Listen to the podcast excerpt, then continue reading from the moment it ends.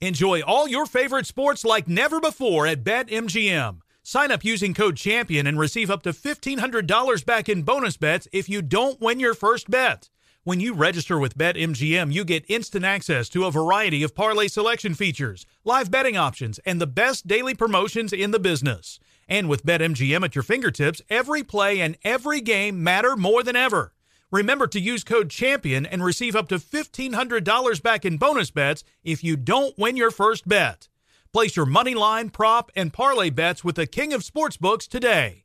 BetMGM and GameSense remind you to play responsibly. See BetMGM.com for terms. 21 plus only, Virginia only. New customer offer. Subject to eligibility requirements. Rewards are non withdrawable bonus bets that expire in seven days. Gambling problem? Call 1 800 Gambler.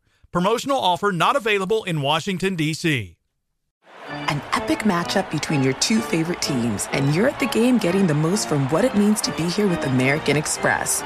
You breeze through the card member entrance, stop by the lounge. Now it's almost tip off, and everyone's already on their feet. This is gonna be good. That's the powerful backing of American Express. See how to elevate your live sports experience at americanexpress.com slash with Amex. Eligible American Express card required. Benefits vary by card and by venue. Terms apply. Infiniti presents a new chapter in luxury. The premiere of the all-new 2025 Infiniti QX80. Live March 20th from the edge at Hudson Yards in New York City. Featuring a performance by Jon Batiste. The all-new 2025 Infiniti QX80 is an SUV designed to help every passenger feel just right. Be the first to see it March 20th at 7 p.m. Eastern, only on iHeartRadio's YouTube channel. Save the date at new-QX80.com. Don't miss it.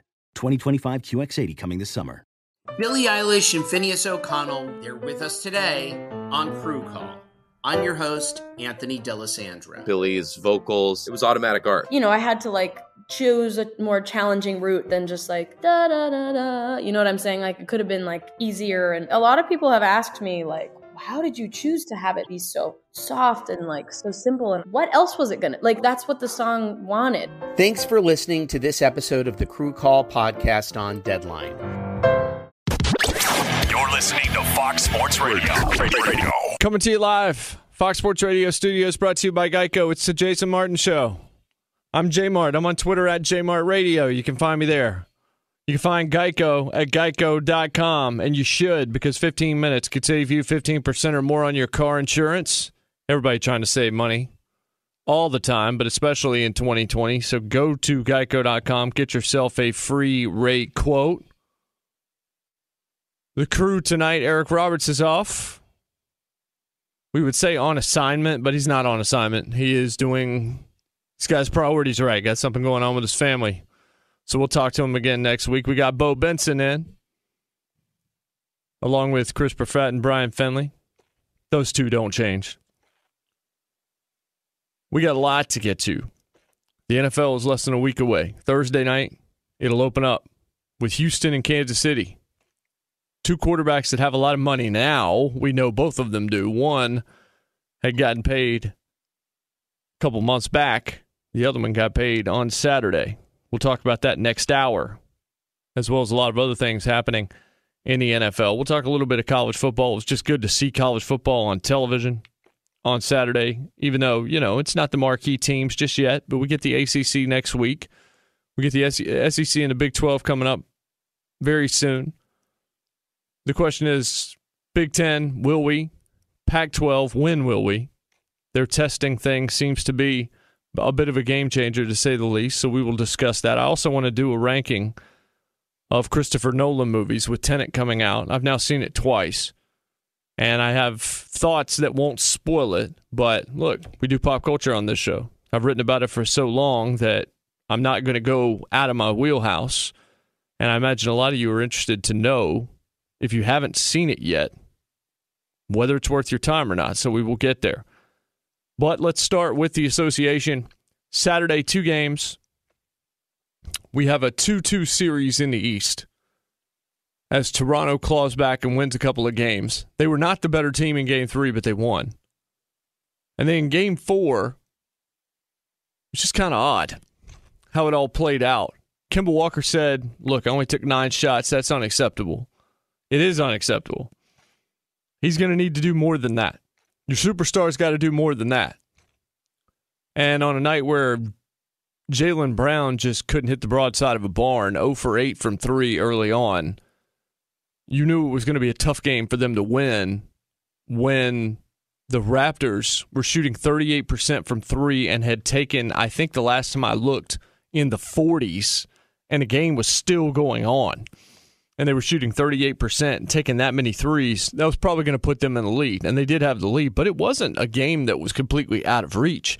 It was a game that lost all sense of momentum.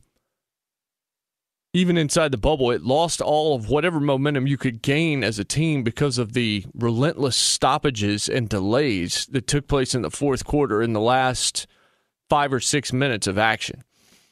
That was a little disconcerting and annoying and Stan Van Gundy even pointed it out on the broadcast. He was like, you know, you've got Siakam out there, Lowry out there, both playing over 40 minutes. They're loving this because they're actually getting a little bit of a rest during all these reviews and things like that. Well, they won the game. I told you last week I thought this was going to be an awesome series. And indeed it has been.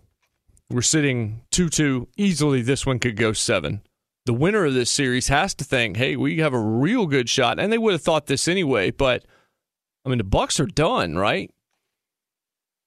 We'll discuss Giannis Antetokounmpo and just what's wrong in Milwaukee, and is he going to be in Milwaukee if things don't change in the long term?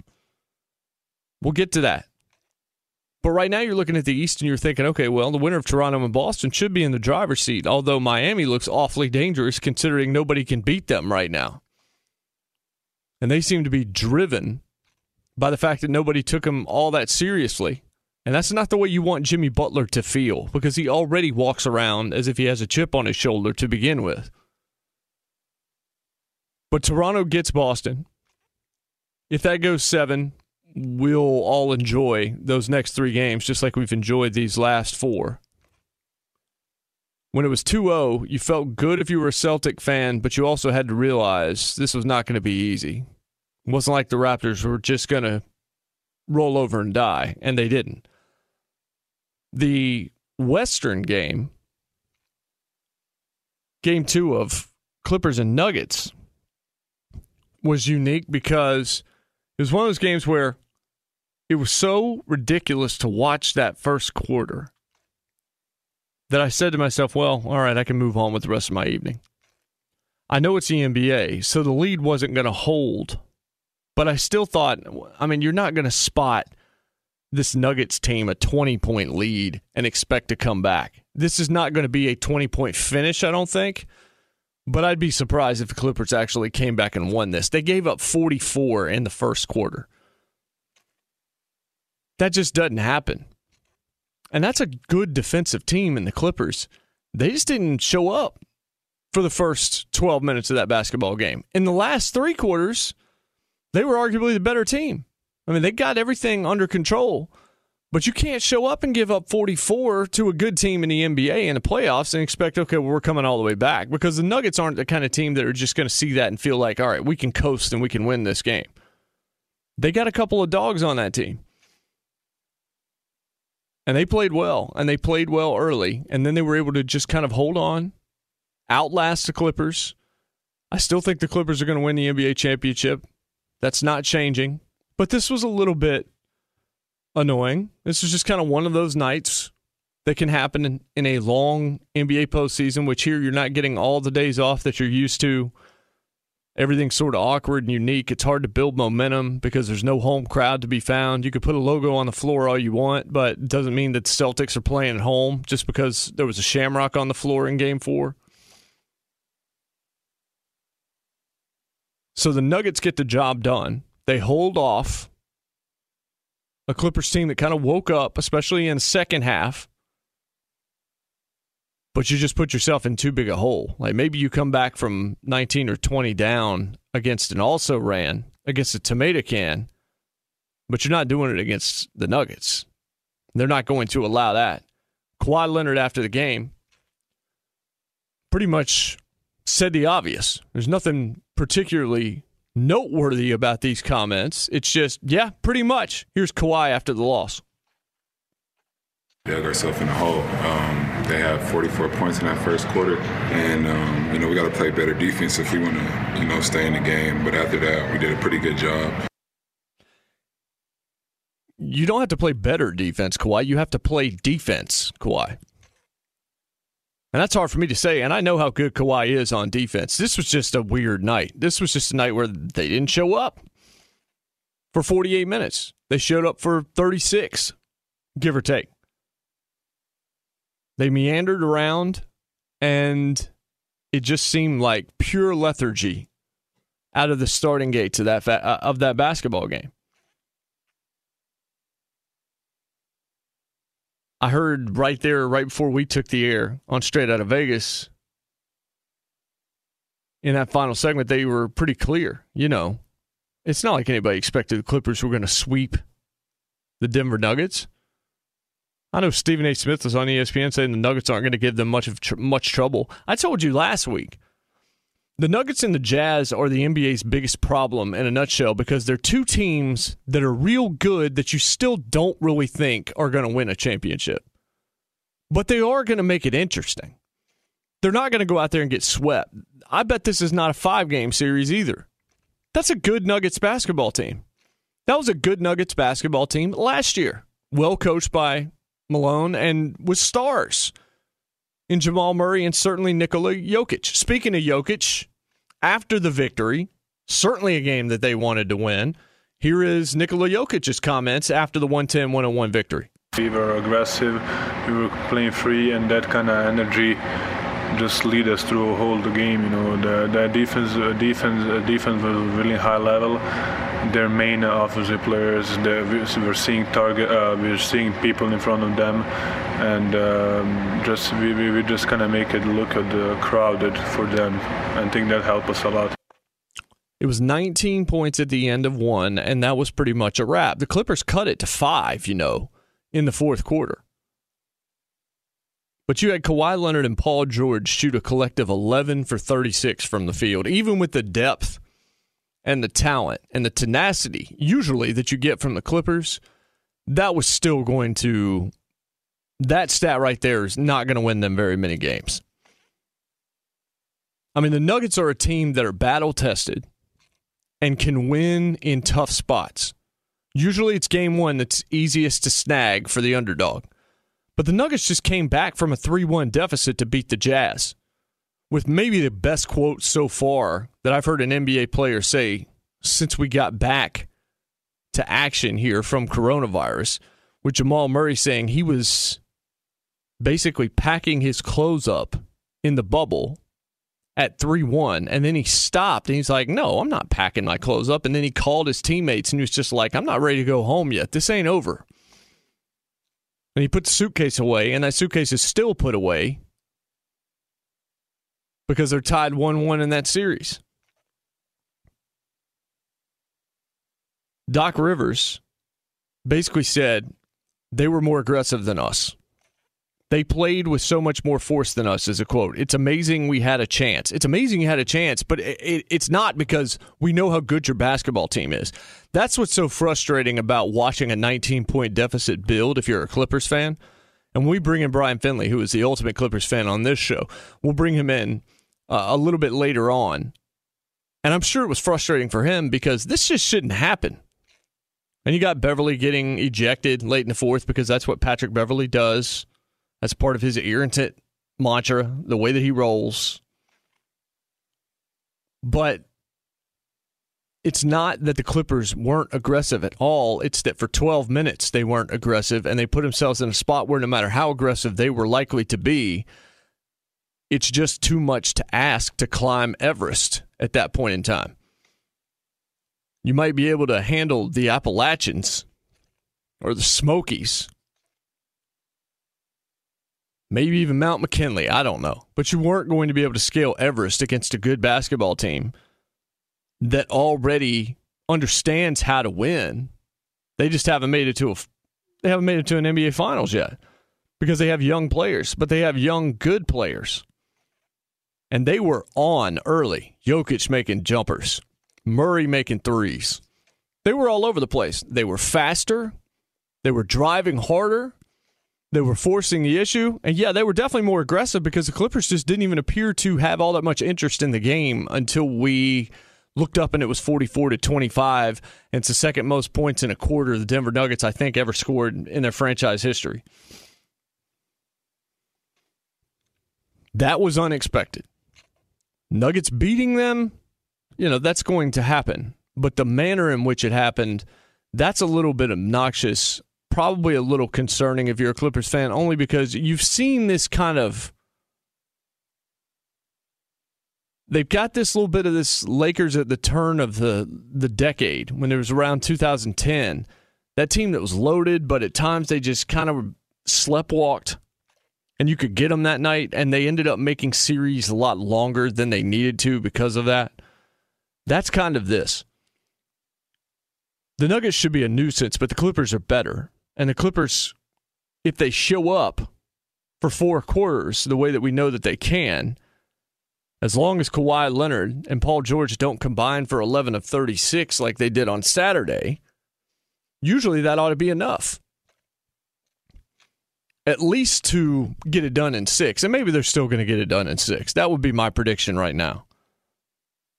But extending a series with a lot of basketball left to play and crucial basketball left to play, you just you forced yourself to play an extra game if you're the Clippers, at least one more game because you didn't show up for all four quarters. Now you have to show up for an entire more four quarters to get the victory that the other three quarters last night told you you could have gotten in game two. But credit to the Nuggets for showing up, forcing the issue early, being aggressive, like Doc Rivers said, putting themselves up 19 in a spot where it was going to be hard to choke it away. And despite the Clippers' best effort to come back and try to take it from them, it just was not meant to be. When we come back, Harden got the Lakers. He got them once. But can he do it as the pressure continues to mount now that, all right, you're up 1 0? You showed some things, if you're Houston, to like. Now the pressure's actually starting to fall, I think, more on James Harden because we've never seen him do it before.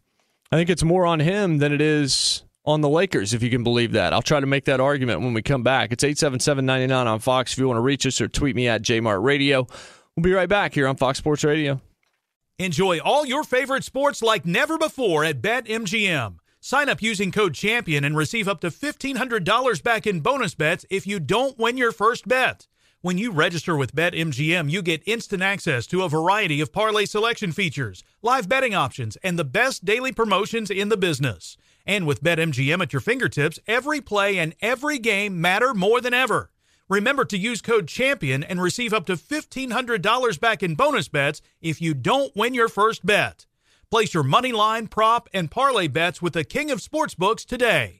BetMGM and GameSense remind you to play responsibly. See BetMGM.com for terms. 21 plus only, Virginia only. New customer offer. Subject to eligibility requirements. Rewards are non withdrawable bonus bets that expire in seven days. Gambling problem? Call 1 800 Gambler. Promotional offer not available in Washington, D.C. Busy weekends are a breeze with American Express Platinum Card. 8 a.m., wait to board plane in the Centurion Lounge. Much better. 2 p.m., grab seats for the game.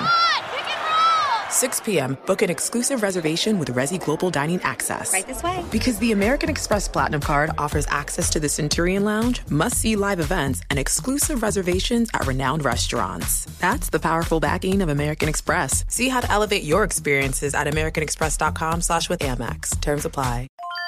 This is Tracy V. Wilson from Stuff You Missed in History class. The national sales event is on at your Toyota dealer, making now the perfect time to get a great deal on a dependable new car. Like a legendary Camry built for performance and available with all wheel drive, you can count on your new Camry to get anywhere you need to go. And with available features like heated seats and a multimedia touchscreen, you can stay connected in comfort and style. Or check out an affordable and reliable Corolla with a trim for every lifestyle. From the hip and agile sedan to the sporty hatchback, there's a dependable Corolla built just for you. Plus, both Camrys and Corollas are available in hybrid models, so no matter your style, you can drive efficiently and affordably. So visit your local Toyota dealer and check out amazing national sales event deals on Camrys, Corollas, and more when you visit buyatoyota.com. Toyota, let's go places.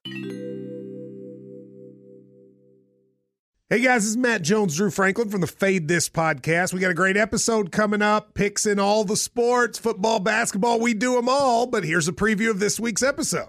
Nothing to do with anyone personally, but Creighton is the team every year that the nerds, you know, the basketball nerds, they're like, you know, good? Creighton. You know, watch Creighton.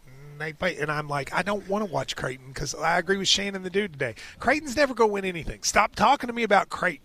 They're not never the, not gonna, the not the Big East tournament. They're well, I mean, they could maybe they win the Big East tournament, but it'll only be luck. But like they're always like, you know, a sleeper team that cool. Like that guy who I told you had eight title teams. One of his title teams was Creighton is not winning the national championship. It's yeah, I don't not, have them doing that. That like that's why do we all have to act like Creighton is a is a is a good team? Creighton's like the band they all say you should know if you really knew bands. and then they're never at any of And those. never, yeah, exactly. And it comes time for the Grammys, and they lose out to like you know Lil Durk, and you're like, see, I knew Lil Durk was better. Why are you? T- why are you He's telling me? seed the whole time. And this episode was brought to you in partnership with DraftKings. To hear more, listen and subscribe to Fade This on iHeartRadio or wherever you listen to podcasts. Little old Nirvana unplugged in New York for you here. September's fully arrived. College football being played on Saturday, NFL being played in less than a week, at least in one locale. And now I guess it's a week away in just about everywhere. The Titans, the team where I do my show here in Nashville, they'll be in Denver for Monday Night Football. So a little over a week for them. They had a nice Saturday, though with Jadeveon Clowney. We'll discuss what that means for the hierarchy in the AFC next hour of the program. Welcome back. I'm glad to have you with us, Jason Martin Show.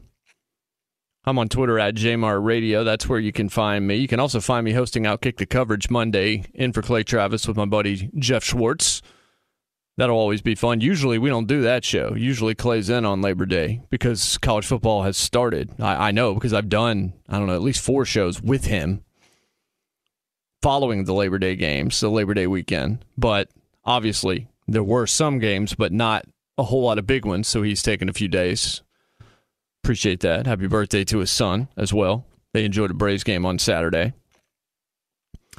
The Rockets and Rockets fans enjoyed Friday a lot more than Lakers fans did. This was not by the script. And this was one of those moments where the greatness of sports emanates through its unpredictability. Sometimes the reason we watch becomes so crystal clear when we watch the Houston Rockets commit to defense and hold the Los Angeles Lakers to under 100 points. Now, I don't think that the Lakers are particularly just offensively strong basketball team outside of a few players. You never know exactly who's going to show up on any, on any given night outside the obvious. But even so, the Rockets and James Harden in particular, I mean, James Harden was a regular on Shaqtin' a Fool basically because he didn't play defense. Now, he has gotten better over the last few years, but no one's ever going to mistake him for Bruce Bowen. But they went out there, they played well. He had 36 points, he was dialed in. That basketball team committed to winning that first game. Again, the first game is critical, but the first game is also the one that that the underdog should go in feeling the best about. It's before momentum's been earned. It's before maybe you've been able to catch up with the rhythms and tones and tendencies of the team that you're playing. The favorite maybe locks in a few games later. Then they really understand what you're doing, how you're doing, and then they can la- they can outlast you. I mean, anybody can play. All right, so you watch a high school game, right? You're watching a high school football game. When does the blowout really happen? Usually in the second half. High school basketball may be an even better example. The dominance happens late in the second quarter or in the second half. you're going to play pretty tight for a time because if you're out there, you can play. But then you're going to fall behind because you just can't keep up that level of play against more talent. That's why it's tough for the underdog. It's not the underdog's a scrub. It's not like Damian Lillard and the Blazers couldn't get a game. It's are they going to be able to hold that up against either a superior roster or two likely immediate Hall of Famers? And the answer there was no. What's the answer here going to be? Well, we don't know. But James Harden made it pretty clear after the game that he knew that they were going to have to put forth the effort. And the effort's going to have to change for the LA Lakers. And I'm not saying that out of my own head, even though it's obvious. LeBron James said it. Here's LeBron James saying what needs to happen on Sunday because Friday was a problem. Oh, we had 17 turnovers, 27 points, and versus versus a team that's uh, um, 100 meter uh, yard dash team. Um, you you cannot turn the ball over like that, and it's just that simple. Include, uh, I mean, it starts with myself uh, being the primary uh, ball handler, and, and, it trickles to everyone else. So, you know, we got to do a, a to be a complete uh, turnaround going into the game too. There it is. And the same thing Kawhi basically said. It's just like, it's as simple as that. Kawhi said, it's simple as that. 44 25, 19 point hole. You got to play better than that. LeBron said, you can't turn the ball over 17 times.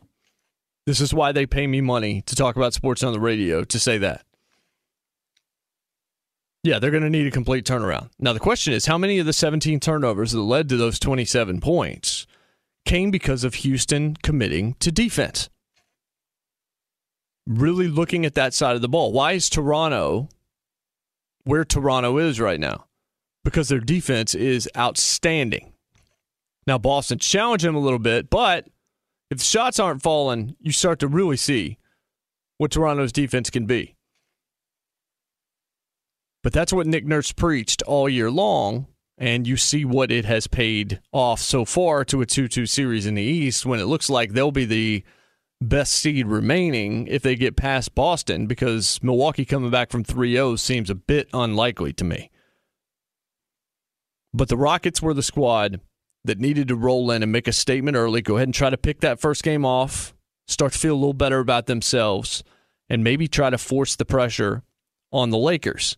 Here's James Harden after the game describing the mentality of his basketball team right before they went on the floor. We had to turn the page and I think we did a really good job of that. Um, you know, yesterday just having one day to prepare, guys were focused, guys were locked in on you know what what they love to do, and um, and how can we just be be you know active and how can we just affect that you know affect their rhythm offensively, um, defensively, just making sure that you know we're on the same page and we have each other's backs and.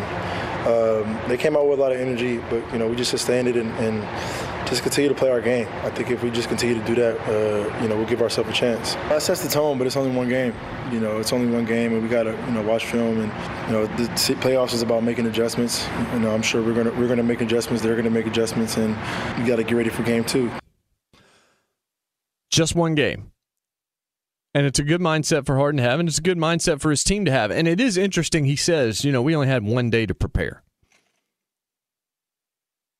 They're ready the way that this bubble playoffs unfolds, the way it is scheduled, it kind of benefited Houston, even if they might have been a little bit more tired than a Lakers team that hadn't played in a few days. They were dialed in. They were dialed into basketball. They know these rims. They know the lighting. They know how the ball hits the floor. Everything. They're familiar. If I show up to do this radio show and I show up with an empty screen and nothing on it at all, I am capable of sitting here and riffing with you for three hours and just talking about things. But I'm not going to be confident in anything that I do. I'm not going to be confident in anything that I say, right? Confidence comes from preparation. You can have all the natural ability in the world, but you can still find a way to squander it. But if you show up in the right mindset, that's already given you a five or six point lead. So the Rockets knew going in what they were going to have to do. And they had just gone through a whale of a series where luckily Billy Donovan was the head coach of one of those basketball teams and ensured that Chris Paul didn't have the ball down the stretch for the Oklahoma City Thunder. And then in comes the Rockets to finish the job. And they did. And their mentality is we're prepared. We only have a day to prepare, but we know these guys. We also know ourselves. We know what it will take to beat them. So let's go in and get one game. So they get one game, and what do they say after that game? Harden just says it's one game. We got to keep it up. Now the question is, can they keep it up? And the argument that I teased right before the break was, who? Where is the pressure right now? Where's the where's the momentum and where is the pressure? I don't know where the momentum is because we're in a bubble. I heard Mackenzie Rivers, I think, say that in the last in the last show. It was either him or Fratto one that suggested there's no momentum inside a bubble because of the lack of a home floor. So where is the pressure? That one I can answer for you, I think. You might think it's the Lakers because they're down 0-1. I think it's the Rockets because James Harden plays for the Rockets. And James Harden has been in spots where his team should have been able to finish a job and they've not been able to. And you see articles being written in multiple locations, including ESPN.com, right before the series began, saying this is the chance. May have been Zach Lowe that wrote it. This is the chance for Harden to rewrite his legacy. And the legacy that is being spoken of is the one that I have talked about for years on Fox Sports Radio. That being, this is a guy that hasn't been able to get his team as far as an MVP candidate should. As somebody that Charles Barkley says might be the greatest scorer in the history of the NBA, you would expect him to be able to do more. And then when it doesn't happen, he's going to get the lion's share of that blame because of how much ISO basketball and how much hero ball you see. And I've been awfully critical of James Harden's performances in those moments where you've got to shut the door. To the extent that I've said he's the anti New England Patriots, which, I mean, that I'm going to back off that now, but I mean the Patriots of yore. In that they were a team that I often would predict to win, even though I didn't think they had the better team on the field, simply because I'd seen them do it so often that they were going to have to prove me. They were going to have to prove the mindset uh, true inside me that would say that they could actually lose. They had done it so often that I was going to keep saying they were going to do it until they just showed me they couldn't. And James Harden is the flip side. He had not done it so often, whether it was in Oklahoma City when he vanished in the NBA Finals, or whether or not it was in Houston repeatedly when they couldn't get past the Warriors or the Spurs. To where I have said many times on these airways that until James Harden wins the championship, I'll never predict him to do so. And if that's making you scratch your head, what I mean is he's got to win one, and then maybe I'll predict he can do it again. But I, I can't predict him to win that first one. So at 1 0, I've seen this before. I feel like the pressure is actually on Harden, not on the Lakers. LeBron's won a title. Now, AD hasn't, but he's next to LeBron. If Harden comes up small,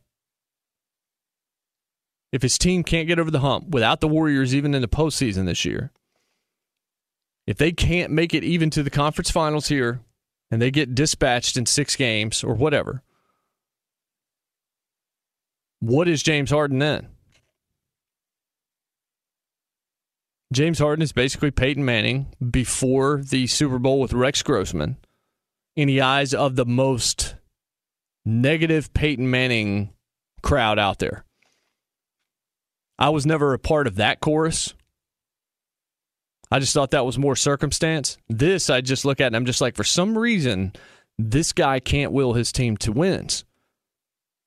The way that they played and the way that he sounded, and the sound that we let you hear, those comments, that guy seems to have the right mentality. But you could still have the right mentality and go out there and get bludgeoned. I'm not jumping off the belief that I think the Lakers will win this series, but game two is real interesting. And if we're looking at 2 0, then maybe the pressure does start to flip. But there's expectation again on James Harden because you got one. You got one, and we know that that's a flawed basketball team, that Lakers squad, despite the despite the record. That's a flawed team that has some depth issues and has some some bench issues. Has some tertiary player issues. It's going to be something to watch, no question about that. Let's bring in Brian Finley, resident Clippers expert, resident Clippers fan. B that first quarter had to make you sick last night. Oh, it was atrocious. It was like they were sleepwalking through it. As you pointed out, Jason, 44 points in the first quarter. Paul George, after the game, pointed out that, yeah, it was the first quarter where they essentially lost the game because the Clippers could never get it to anything closer than five points, which they did in the fourth quarter. But then the Clippers forgot to guard the perimeter, and Denver three point shooters were just lining up with open threes and knocking them down. And how about the play? You pointed this out of Nikola Jokic, who he was making threes after threes in that first quarter to Yeah. lead to that big time advantage. And then Pat Beverley at the end of this game, and I know this is sort of a footnote, he gets ejected. But there was a chance, whether it was slim, yeah, you could argue that at the end for the Clippers to come back.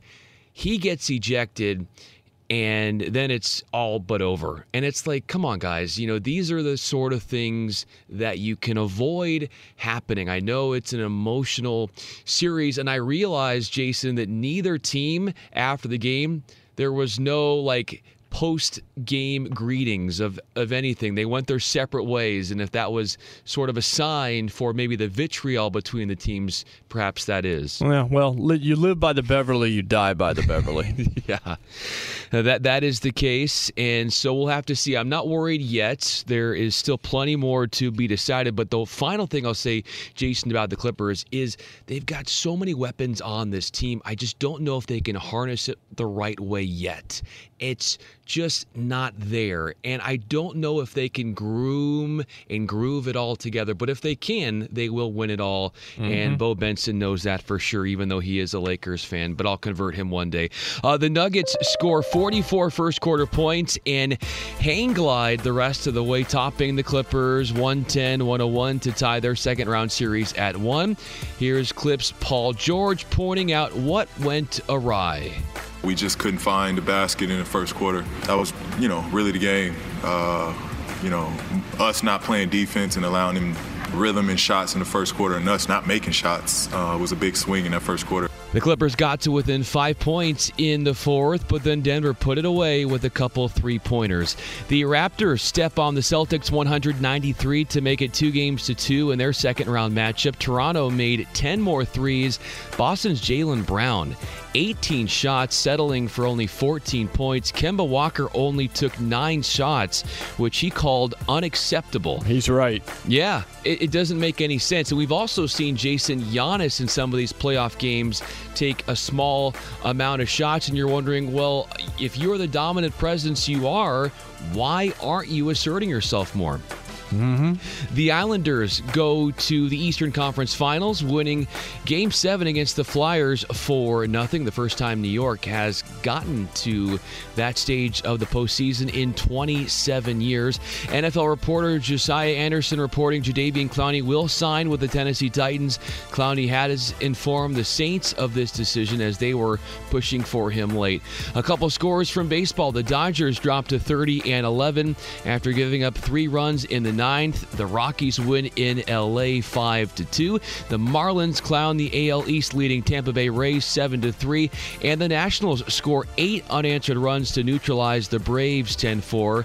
And Jason, I saw that Clay took his son Yep. to Atlanta and had his son given a Braves birthday wish on the Jumbotron. Wish there was a, a better ending to that game for them. But yes, that might have been a pretty surreal experience if you were in the Travis family. Jason, No doubt. to you. No doubt. Good day for the Travis family, no question. Welcome back. Fox Sports Radio Studios brought to you by Geico.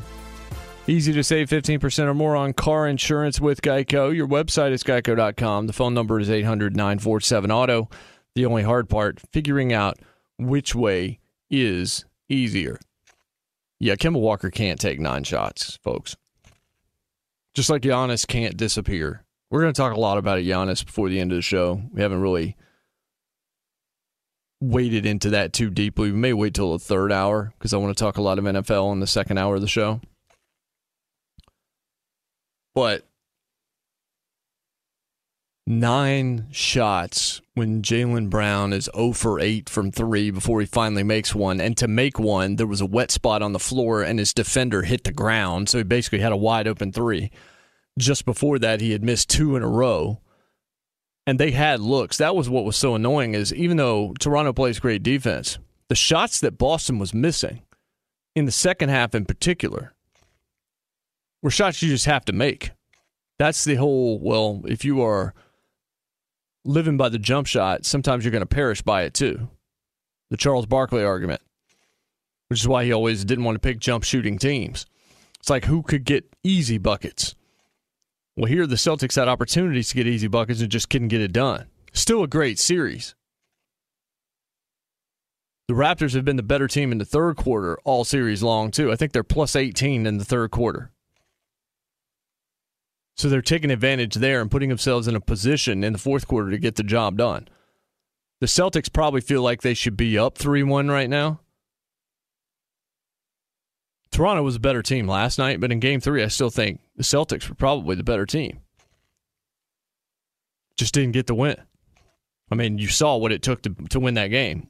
Unbelievable pass by Lowry. Good Lord. I know we've had another game since, but that cross court pass to Anunoby was outrageous, folks. As good as you will ever see.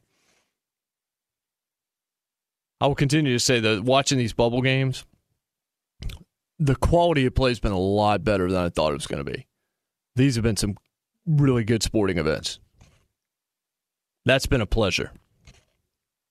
And we need as many pleasures as we can find in 2020 when it comes to our escapes. Hour two, we will talk uh, Christopher Nolan top 10. I'll review Tenet for you. When we come back, I did watch college football. Maybe you did as well. Decent temperatures outside here in Nashville. All this is feeling all kinds of right. It does feel like fall. We're getting there, folks. We'll be right back here on Fox Sports Radio. Enjoy all your favorite sports like never before at BetMGM. Sign up using code CHAMPION and receive up to $1,500 back in bonus bets if you don't win your first bet. When you register with BetMGM, you get instant access to a variety of parlay selection features, live betting options, and the best daily promotions in the business. And with BetMGM at your fingertips, every play and every game matter more than ever. Remember to use code CHAMPION and receive up to $1,500 back in bonus bets if you don't win your first bet. Place your money line, prop, and parlay bets with the king of sportsbooks today. BetMGM and GameSense remind you to play responsibly. See BetMGM.com for terms. 21 plus only, Virginia only. New customer offer. Subject to eligibility requirements. Rewards are non withdrawable bonus bets that expire in seven days. Gambling problem? Call 1 800 Gambler. Promotional offer not available in Washington, D.C.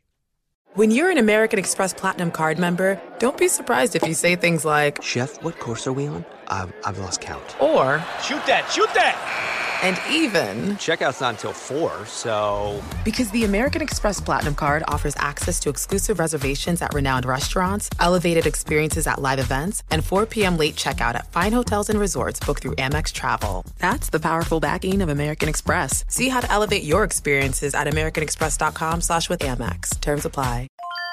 This is Tracy V. Wilson from Stuff You Missed in History class. The national sales event is on at your Toyota dealer, making now the perfect time to get a great deal on a dependable new car. Like a legendary Camry built for performance and available with all wheel drive, you can count on your new Camry to get anywhere you need to go. And with available features like heated seats and a multimedia touchscreen, you can stay connected in comfort and style. Or check out an affordable and reliable Corolla with a trim for every lifestyle. From the hip and agile sedan to the sporty hatchback, there's a dependable Corolla built just for you. Plus, both Camrys and Corollas are available in hybrid models, so no matter your style, you can drive efficiently and affordably. So visit your local Toyota dealer and check out amazing national sales event deals on Camrys, Corollas, and more when you visit buyatoyota.com. Toyota, let's go places. Welcome to the Scene to Scene podcast. I am your host, Valerie Complex. Today, I am chatting with Ji Young Yoo. Ji Young stars as co lead in the six part limited series Expats. I think I learn a little bit with every character that I play. I think usually I play a character and it causes enough introspection that I learn something about myself. I honestly can't gush enough about Freaky Tales. I'm so excited to share it with more people. If you like what you hear, be sure to review, like, and subscribe to the Scene to Scene podcast. Welcome back, Fox Sports Radio Studios, brought to you by Geico. Jason Martin Show. We still got two more hours coming up. A lot of fun still to be had. A lot of NBA in this hour. I'm watching a replay right now of Raptors Celtics during the fourth quarter. Raptors are going to win this game. Spoiler alert. Sorry to break that to you if you're watching it for the first time. But if you are, you're probably not doing yourself a favor by listening to sports talk.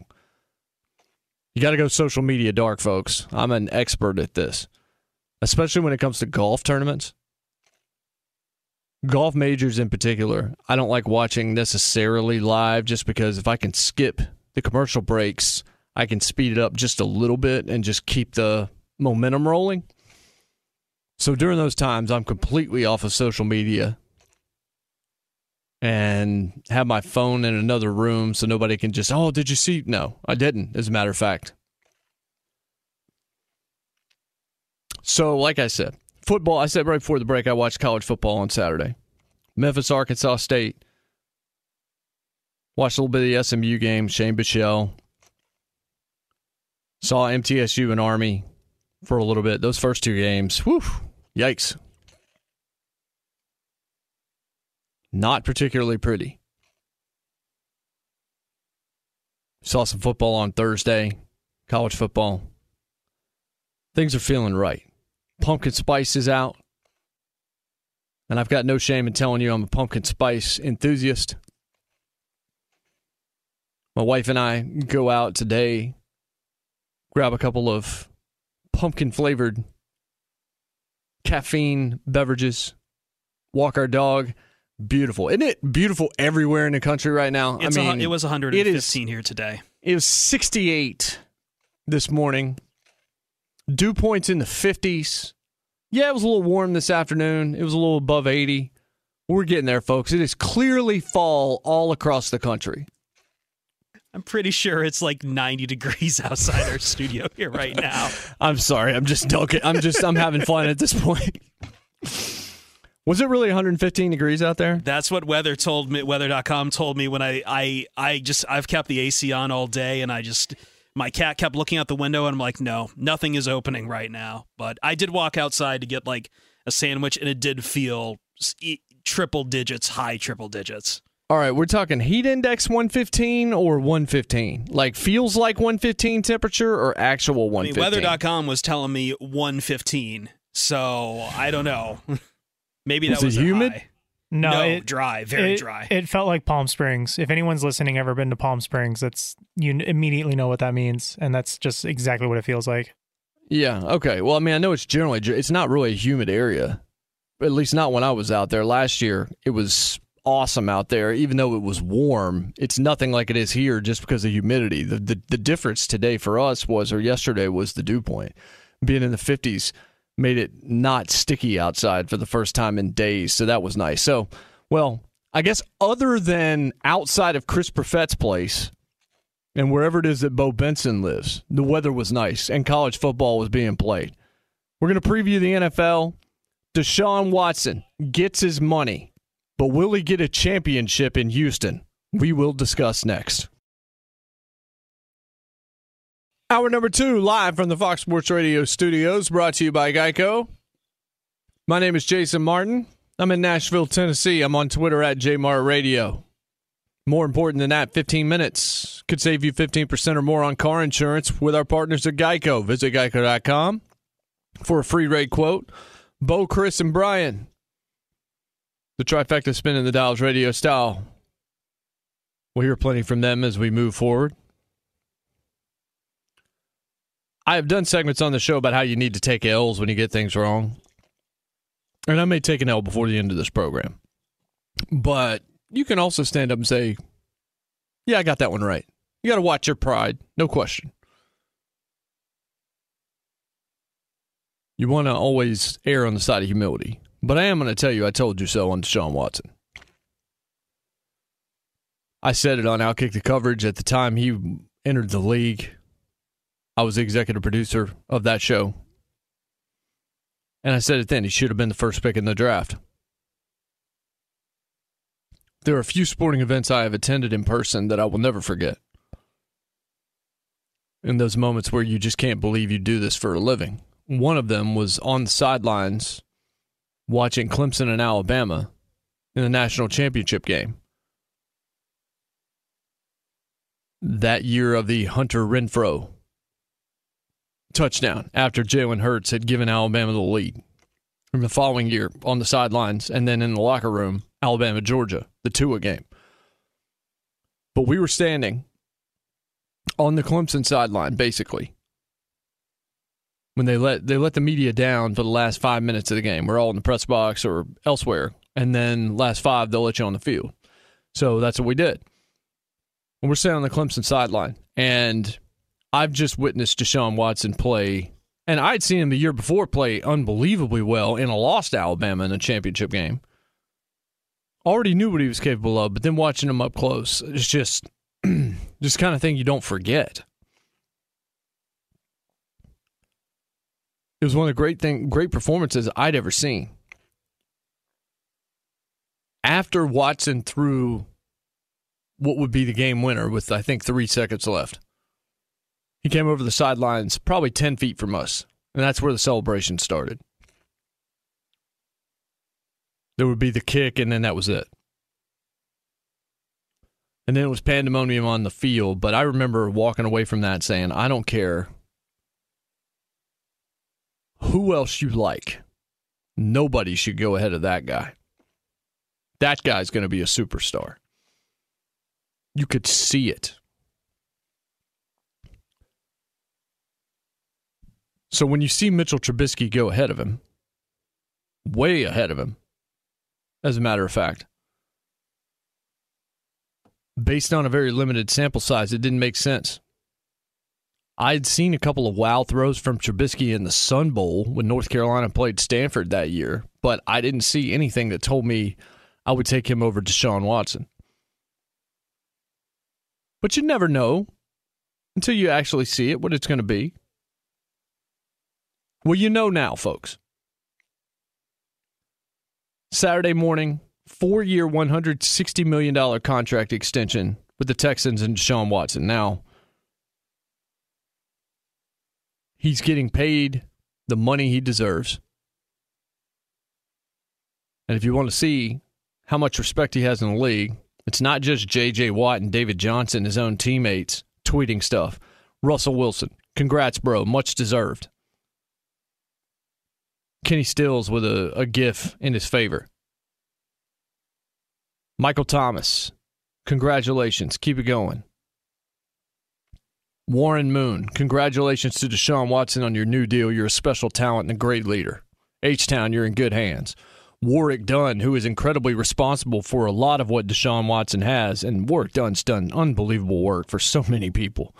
I mean, he was great on the field. What he's done off the field, Go go take a look and see what stories you can find on Warrick Dunn. Class personified. He says to Deshaun, Congrats with the contract extension. I'm really happy for you and your family. Good luck this year. Budda Baker. Sheesh, keep them coming. Congrats Sean Watson. Love to see it. Everybody. This is $111 million in guarantees, total value of 177.54. It's only behind Mahomes as the largest contract in NFL history, largest quarterback. He's going to be there through 2025. He's going to have an opportunity to make more money. But this is a no brainer if he wanted to be there. And I guess he did. I remember thinking, with everything that's going on with Bill O'Brien and get rid of DeAndre Hopkins, who was friends with Deshaun Watson, very close with him, I thought, well, Deshaun needs to go somewhere else. He needs to go be a Patriot, he needs to go elsewhere. I guess not. And if you saw Deshaun Watson's reaction, and you saw this was building in the last handful of weeks, they're working on an extension. They're working on an extension. They're going to try and get this done before the season. I was a little shocked. I, I thought that he might test the market a little bit and see what else was out there for him because a lot would have been out there for him. But he decides he's going to stay where they drafted him.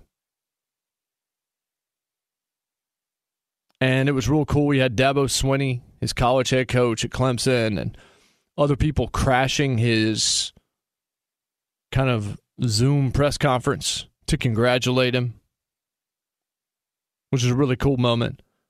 But let's hear from Deshaun Watson. Here's Deshaun Watson reacting to what happened and just being raw and emotional in the moment because he just realized not only is he set for life, but his kids, their kids, set for life. Here is a very overwhelmed Deshaun Watson. The money is is is amazing. Um, it's life changing. It's great. But the biggest thing is for the McNair family, Ob, Jack, to just trust in me and believe in me that uh, you know I'm their guy, I'm their quarterback, is the biggest thing that really touches me. You know, growing up from where, I, where I'm from, there's not too many people to make it out, and so for them to, I mean, for them to just trust me, I mean, it means the most. So that that's the biggest thing. The country, I knew that was that was to take care of itself. My biggest focus was the locker room and just my performance on the field. Cause that's, I mean, that's been something that really just got me from all the negativity. 2020 takes an L right there. I said you got to take an L. When 2020 needs to take a lot of L's, man. Last week we talked about Chadwick Boseman. We had Justin Townes Earle pass away. We had Cliff Robinson pass away. We had John Thompson pass away. We had Lute Olson pass away. 2020 needs to take a vacation, but we also need to see some victories. On Saturday, we saw college football being played. 2020 taking an L. On Friday, we saw Tenet open in theaters. 2020 took an L. And then right there, an overwhelmed superstar of superstars in Deshaun Watson, emotionally reacting to what's happened in his life. Whether you're a Texans fan or whether or not you can't stand them, it's hard not to think 2020 just took another L, right? Maybe we need to start totaling totaling up the L's that this year can take before we get to 2021.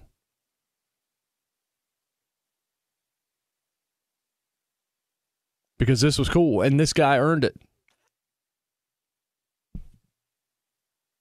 And this is one where I'm going to say I told you so because I did.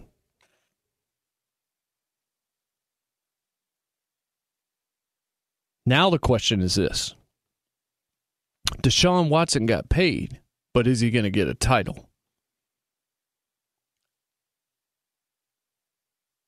I do not think, as long as Bill O'Brien is the one making the decisions or wearing the prime headset, that he will.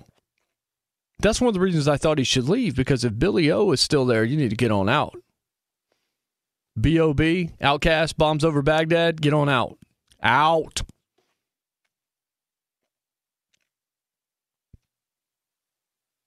But he's going to stay. He's staying with the team that moved up and took him, that gave him faith, and maybe was offered, maybe able to offer him more than anybody else was. And maybe he just loves it there and loves that community. And if so, more power to him. I fear. And as, as a matter of fact, I'm not even going to fear it. I'm just going to go right ahead and tell you. This storyline, until the O'Brien thing gets worked out, or he proves me very wrong about what he is able to do as a coach, Deshaun Watson is going to be awesome winning nine or 10 games every year. And this is Aaron Rodgers, Mike McCarthy 2.0, except that I think these two guys like each other better. But in terms of what's what was the take when Aaron Rodgers was the elite of the elite? It was imagine what he could do with somebody else coaching and maybe with better personnel acquisitions. They've tried to kind of grab some other guys in the wake of what they did with DeAndre Hopkins. Now, you don't know if David Johnson's going to stay healthy or whether or not he's going to be good, even if he is, but they do have a lot of wide receivers there. Maybe they're all going to flourish. When you've got Will Fuller, I have my doubts just because he's usually hurt. Hopefully, that won't be the case. Hopefully, nobody's going to be hurt this year. But if you look at that Texans team and you just that guy getting paid, absolutely. But is he just going to keep on having to play with one hand tied behind his back? Because his head coach is not all that good. And has weird relationships in the locker rooms at times and can be kind of bristly and hard to deal with. And just, there's something off about that franchise with Bill O'Brien there. So I'm really happy for Deshaun Watson. And if he's happy, then okay, you know, I'm not going to tell him he made a mistake. If that's where he wants to be and he's made that value decision for himself and, and he's good with it, then that's awesome. Like I told you, 2020 took an L just listening to the emotion there with his family. If you if you've seen the video of his family crashing his press conference as well and him getting emotional. He's a happy guy. He's a rich guy because he worked hard, because he had unbelievable God given ability.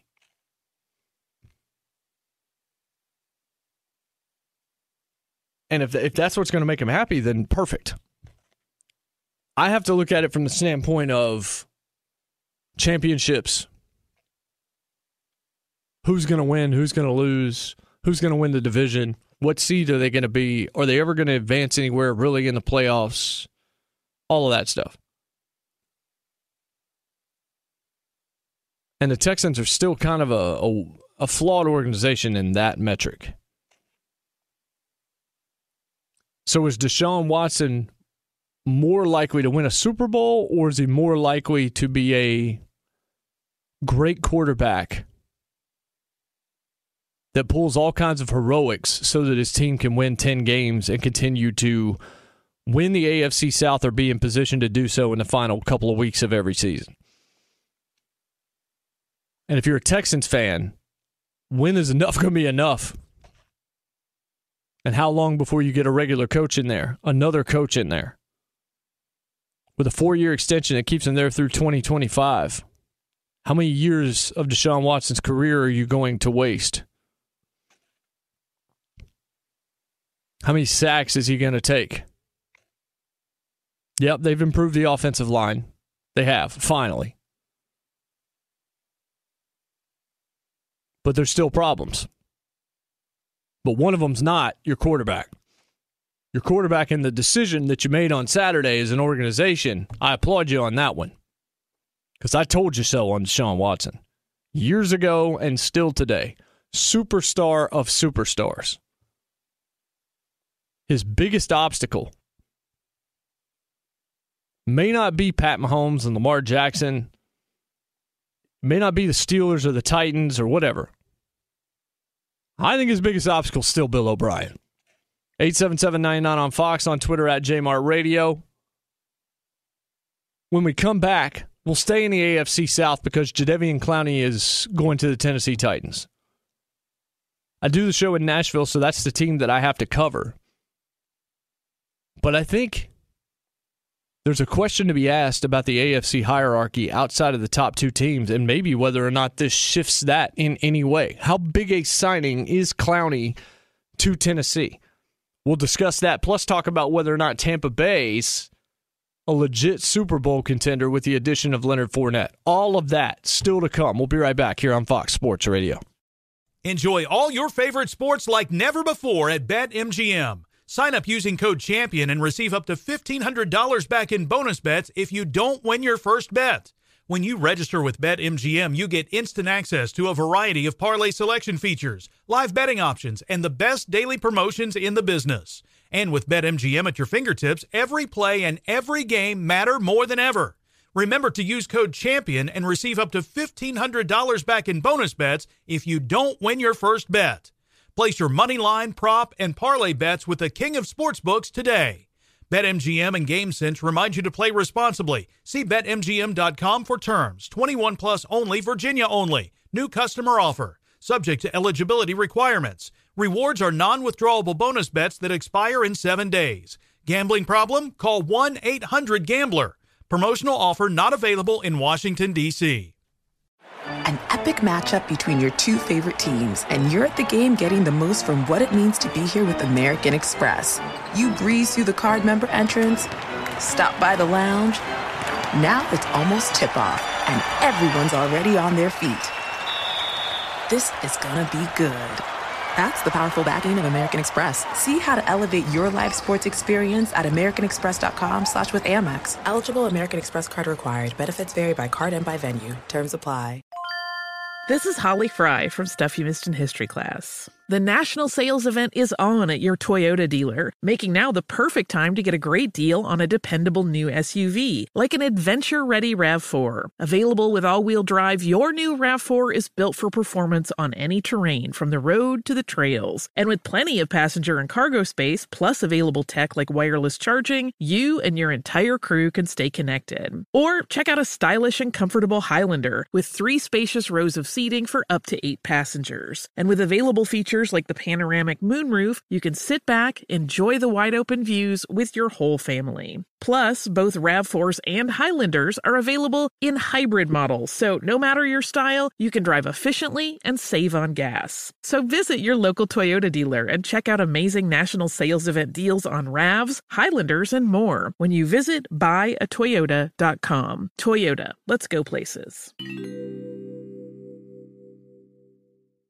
Hey, this is John Ridley. And this is Matt Carey, documentary editor at Deadline. And welcome to Doc Talk. John, we've got a hard hitting episode today. A lot of controversy. Well, maybe we should put the word controversy in quotes in the documentary field about the nominees for Best Documentary Feature. We're going to get into that with some amazing panelists. You get a shot, but the individuals behind every one of those images, they're complicated and they are human. This has been Doc Talk. Thank you. Great conversation. Thank conversation. you. Welcome back. We're in the Fox Sports Radio studios brought to you by Geico, Jason Martin Show. I am that guy. Jason Martin on Twitter at JMart Radio. John Roach sent me a couple of tweets during the break. I say that like I know John Roach, but I don't, but he sent me a couple of tweets. Dude, it will be 120 degrees tomorrow with rare humidity involved here in the Palm Springs area. Truly awful. I spent much time in Nashville, which I love. He's married to a uh, Franklonian, he says. Trust me, this is beyond even that nasty summer you get. And then he said it's 99 right now at 1 a.m. All right. So I was kind of half, well, I mean, I was kidding about the weather. We had talked during the break. I was like, it's real pleasant here, but not real pleasant on the West Coast. 99 at 1 a.m., fellas. That's rough. It is. That's there's just nothing else to say. There's no analysis needed. 99 at 1 a.m. is just not fair. Well, here's another one where 2020 needs to take another L and bring that down about oh I don't know 20 degrees or so at least. It is September. Jadeveon Clowney finally has a football team. Month after month after month after month. Dianna Russini and others at ESPN, locals here where I'm at in Nashville. Finally on Saturday, Tennessee gets the job done. It was down to them and the Saints. And the Saints did everything they could. Sean Payton eating dinner with Clowney last night, sending representatives to Houston, being all kinds of public about it. And he still goes to Tennessee. And the rationale, according to Josina Anderson, is familiarity. Well, Vrabel was with him in 2017 in Houston. And there are some teammates that he has familiarity with as well. So, what does Clowney to the Titans do to the AFC hierarchy? The general consensus is that the top two teams in the AFC are tier one, and then you start to go tier two, and then you can start making arguments. It's Chiefs and Ravens, according to most. I think there's a fun question to be asked as to who the third best team in the AFC should be, or who you should see as the third best team in the AFC right now. There are a few teams that you could argue. The Steelers would be one. If Roethlisberger is as right as he looks, I mean, that team had no business being in the games it was in last year, considering who was playing quarterback for him.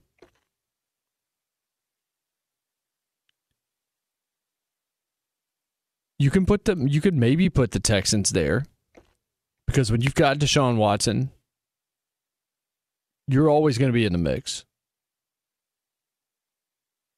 I don't think you really look at anybody in the AFC East. I like the Bills. I don't think the Bills are the third best team. I just I got to see more from Josh Allen before I can go there. I think Stefon Diggs makes them better. I like McDermott. I like that defense, but they're going to go as Josh Allen goes. And I'm still not sure where Josh Allen's going to take me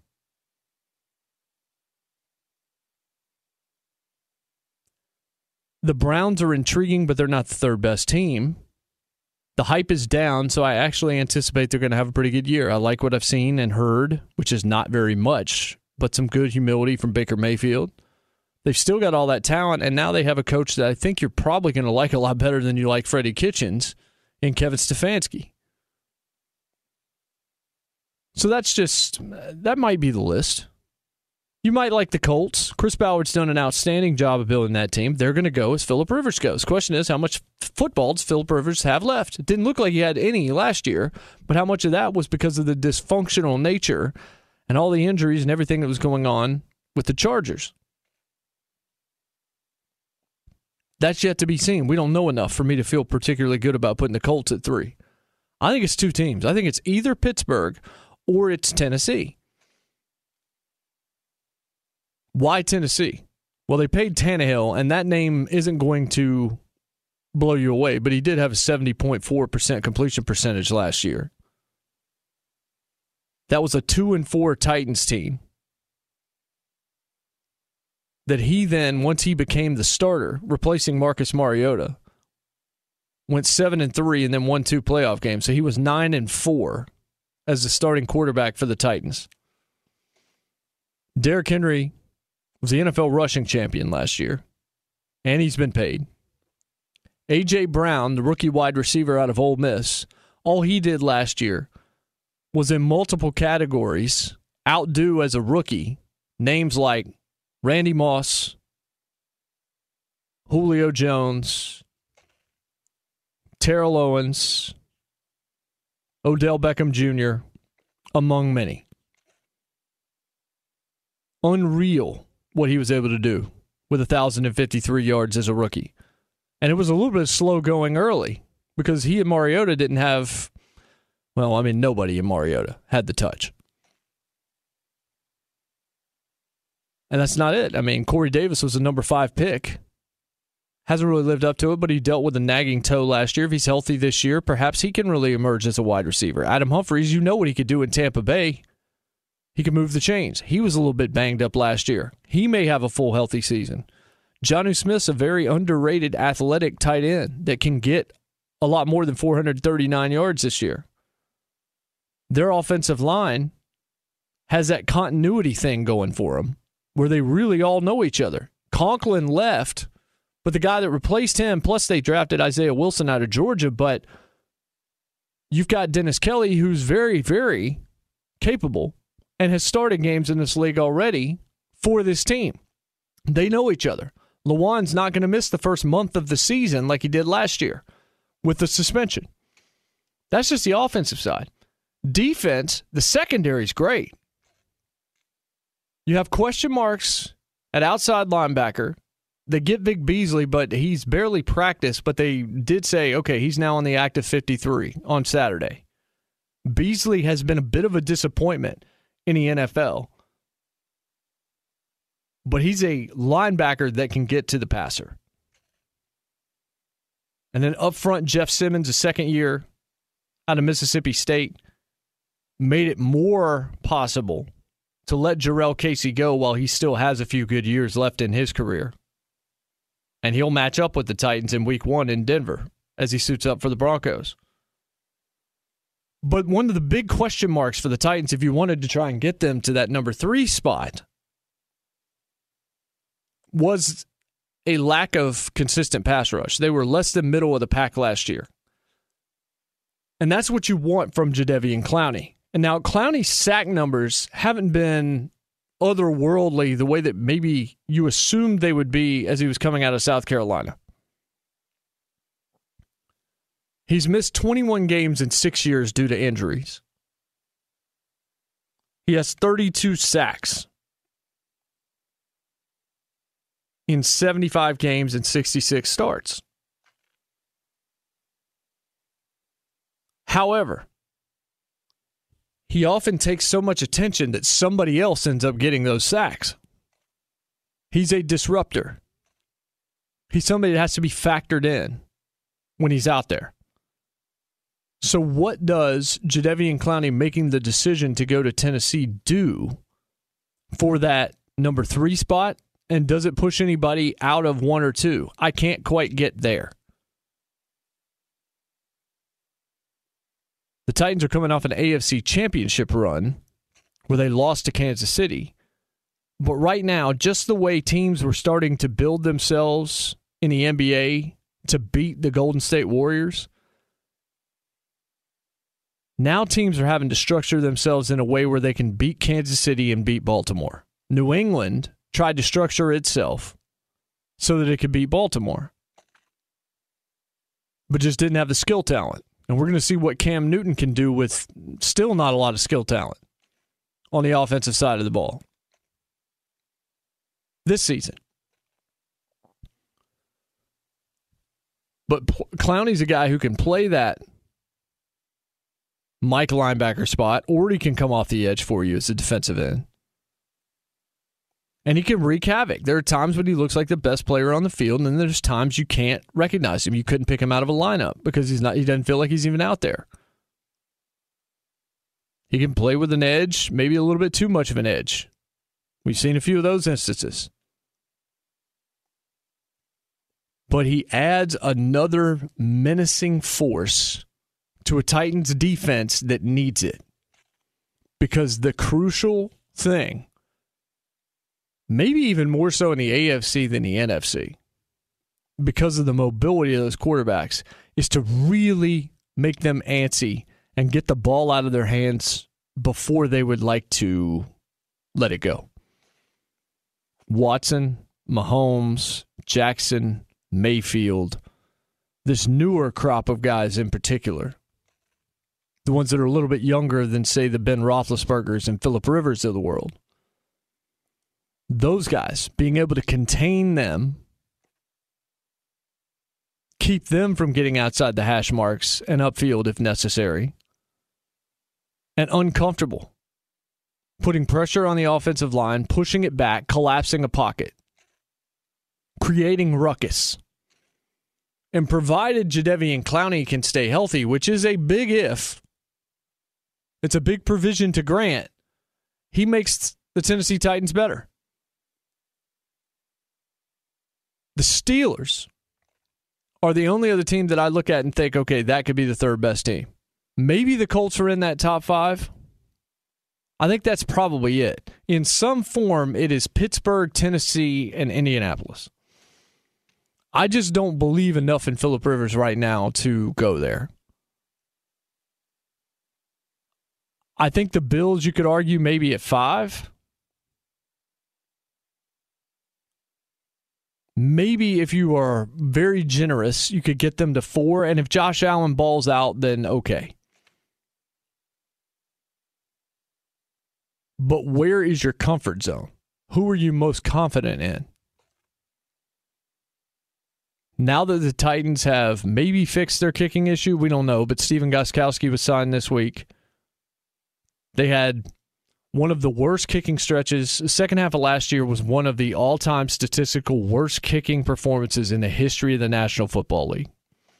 team still somehow made it to the AFC title game because they were scoring touchdowns at a clip that just ain't going to duplicate itself. You're not going to do that again. And they had to because they could not kick a field goal. They were missing extra points.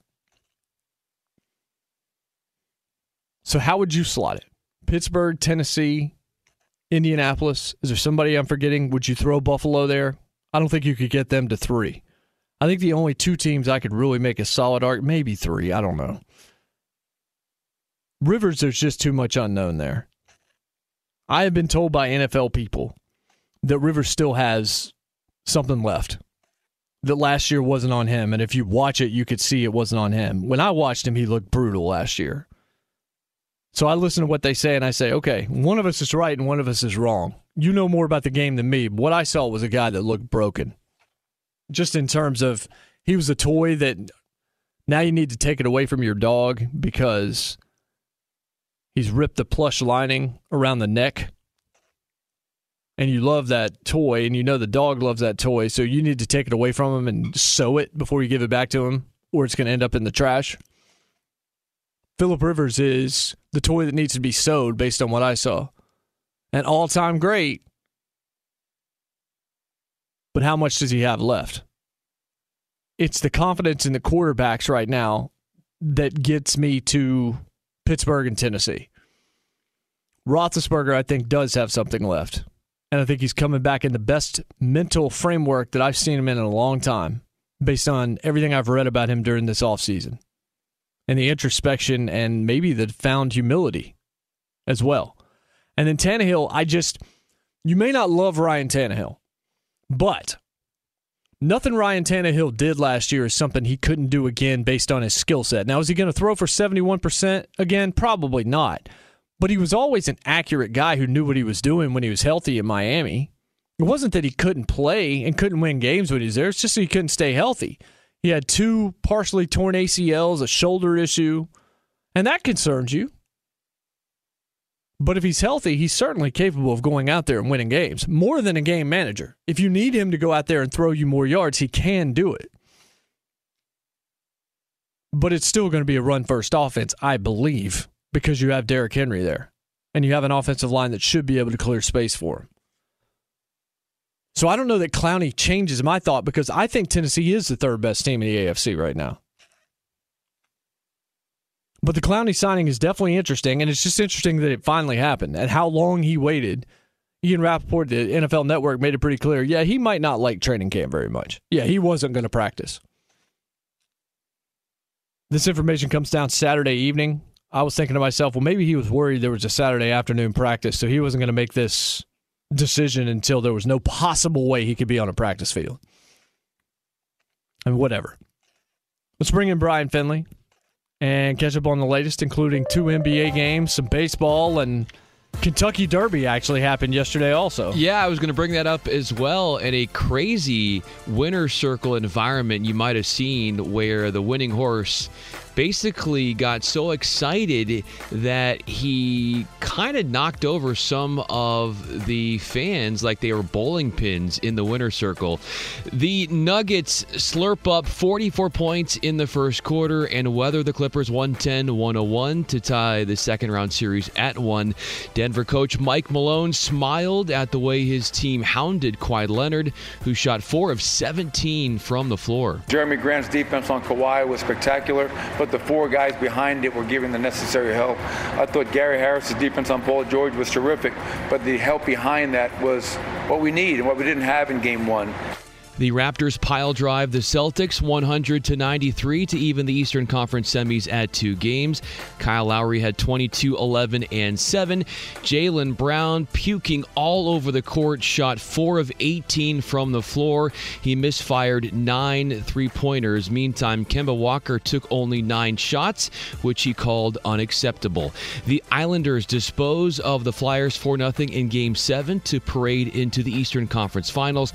NFL insider Josina Anderson notes the Titans win the Jadeveon Clowney sweepstakes, the free agent pass rusher rejecting a late Saints offer. In baseball, the Dodgers drop to 30 and 11, barfing up three runs in the ninth. The Rockies win 5 2. LA still has a six game lead in the NL West. In the AL West, it's the Oakland Athletics who are in first as they nauseate the Padres 8 4. A hodgepodge of college football games went live on Saturday. Memphis smearing Arkansas State 37 24. Tigers quarterback Brady White connecting on four touchdowns. SMU sideswipes Texas State 34 27.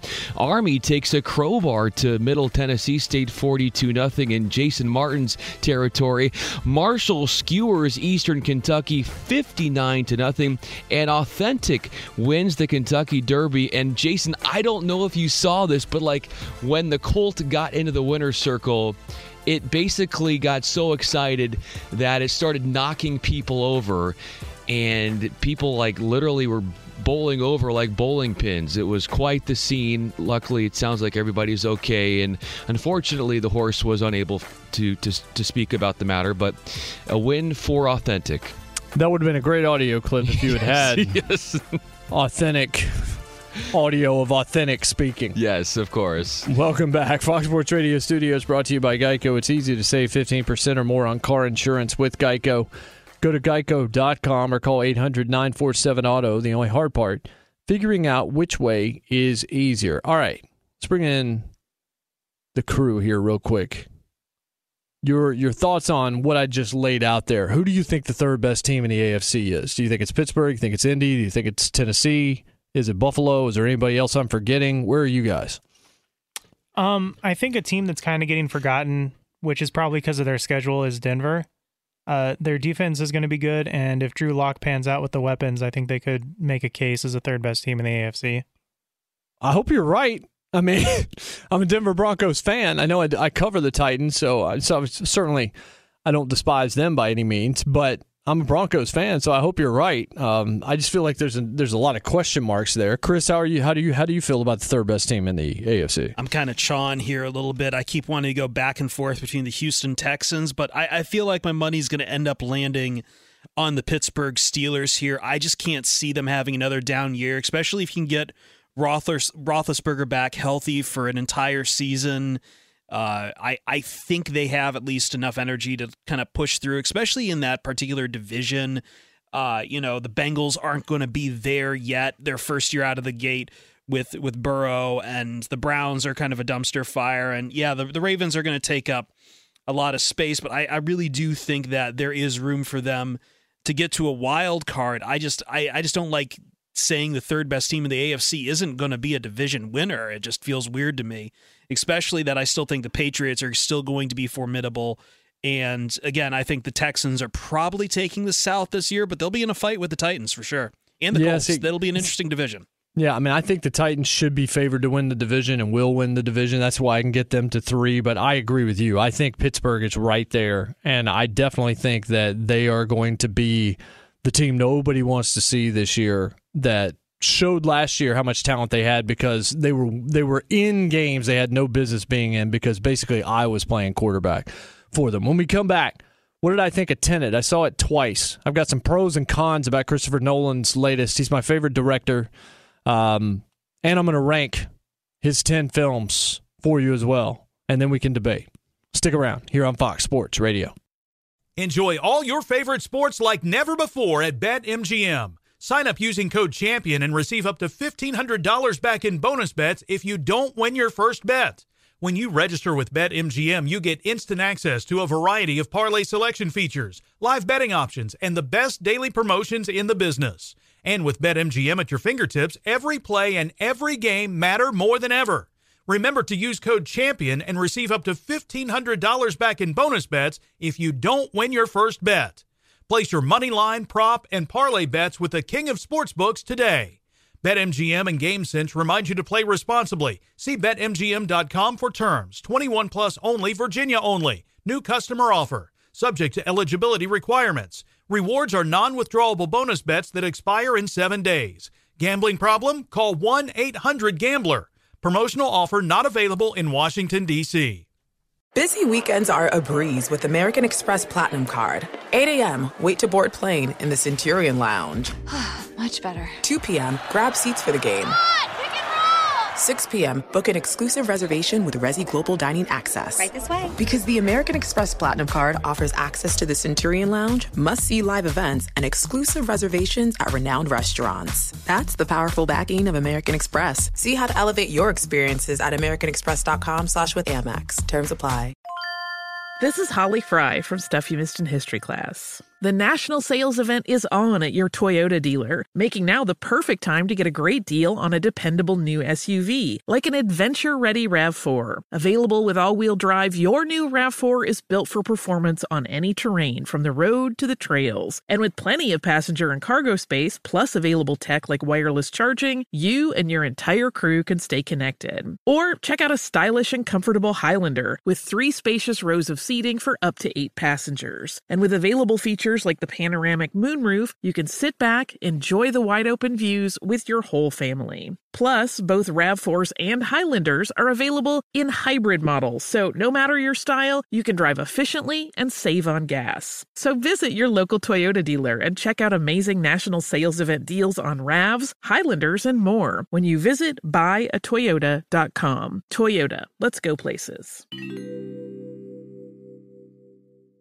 Welcome to the Scene to Scene podcast. I am your host, Valerie Complex. Today, I am chatting with Ji Young Yoo. Ji Young stars as co lead in the six part limited series Expats. I think I learn a little bit with every character that I play. I think usually I play a character and it causes enough introspection that I learn something about myself. I honestly can't gush enough about Freaky Tales. I'm so excited to share it with more people. If you like what you hear, be sure to review, like, and subscribe to the Scene to Scene podcast Welcome back, Fox Sports Radio Studios, brought to you by Geico.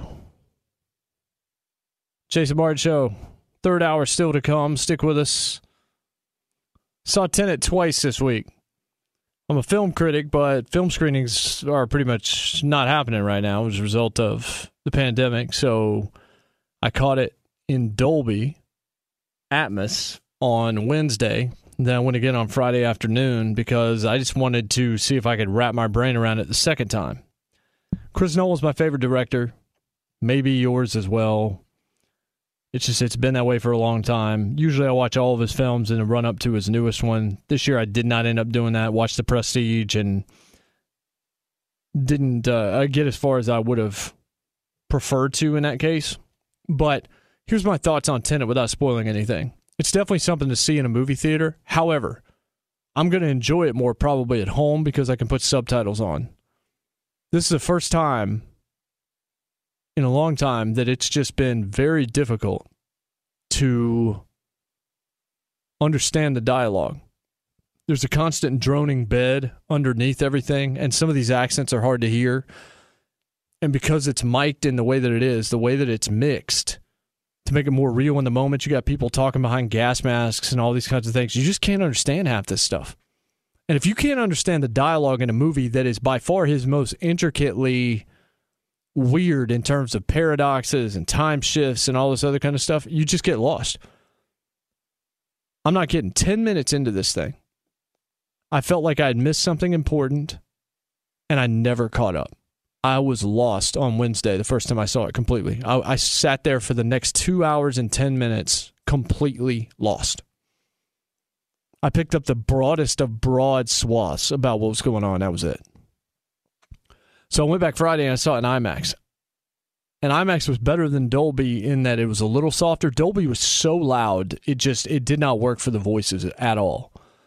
IMAX was a little better. I was able to understand a little bit more. Pattinson's accent was almost impossible to understand in Dolby. I understood a little bit better in IMAX. Everybody's was. Kenneth Branagh was doing a Russian accent as Andrei Sator, the Russian oligarch who's in the film, pretty much the villain of the film. And he's fantastic in this role. But you couldn't hear understand three quarters of what he was saying. You can get lost real easy, even if you're paying attention to everything here. John David Washington's incredible in this movie. So is Elizabeth Debicki. Pattinson is great. Branagh is great. It's a Nolan film. You're going to get your money's worth. But I was still a little disappointed because, and somebody asked me this, they say, is Nolan's situation so difficult because he's graded on his own scale that if it's not mind blowing in every way, you find it disappointing. And I think that's right. I felt like Tenet needed to make me feel the same way Inception did the first time I saw it, or I was going to think it was a disappointment because they're very similar movies. Just in terms of, I think those two would be in the same classification. Where I mean, they're not the same as The Dark Knight and things like that there's different kinds of Nolan films. Dunkirk is not really comparable in any way to Inception or Tenet, just as an example. So I, I, came out of Tenet the second time feeling like, okay, I certainly enjoyed this more. But when you get to see it with subtitles, I'm hoping that it comes through even better. I didn't get to my Nolan rankings. We'll do it at the end of the program. Stick with us. Hour number three coming up next.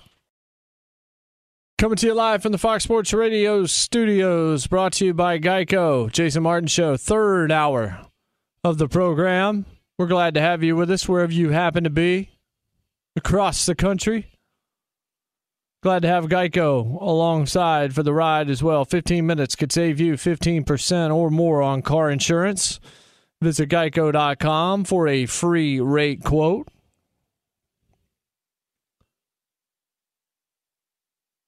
Game two coming up today. In the NBA. And based on everything that we saw and heard from game one, I argued in the first hour of the show, I think that the pressure still is sitting on Houston because it's James Harden. Because he has failed Sometimes not because he hasn't shown up, but a lot of times because he just hasn't been at his best in the moments when he can close the door on somebody. I feel like the pressure's on him because he knows it's on him. He feels it. LeBron's won multiple championships. Anthony Davis is playing next to LeBron.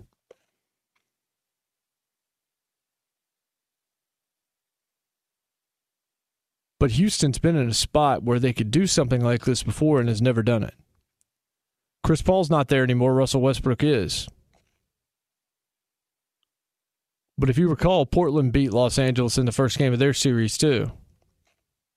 And it was the only one they won. LeBron said after game one, we kind of have a sense now of their speed. It's another reason why it's the easiest game to win for an underdog. That being game one, because those tendencies and things like that, even if you played them four times during the regular season, it's different in the playoffs. The energy is different, the atmosphere is different. So you kind of just have to feel it out. Long series or stories. Each thing is a chapter. So the Lakers learned something in game one, so they're going to adjust. And that's what Harden said on Friday. It's like, yeah, it's just one game. We're both going to be making adjustments here. They came out with the right mindset, and they got one. Now they got to get three more. But what happens if the Rockets win game two tonight? And the Lakers are down 0 2. Can they come back? Yes. Will they come back? I don't know. It depends on how that game plays out. if the Rockets don't commit to defense the way that they did in the first game and just outshoot the Lakers in game two, I'll feel better about the Lakers' chances to come back. If the Rockets commit to defense again, the way they did in very focused fashion in game one, then you start to see a trend of they have discovered how they need to play against this team. This is a team not really known for its defense. There are a couple guys on that squad that are strong on that side of the ball. But if they're going to commit in that way and be consistent in that commitment, that's how you get wins. That's how you win series. That's how you surprise some folks. The Lakers have a great record, but I don't think they're a juggernaut. And they will play better defense. I guarantee you they're going to play far better defense on Sunday against Houston than they did on Friday. Harden went for 36. He may go for 36 again, but the rest of them boys are going to have struggles getting buckets. This Lakers team is a great defensive team that was likely going to be the difference, if nothing else, in the Portland series is that Portland could score with anybody, but they couldn't stop anybody.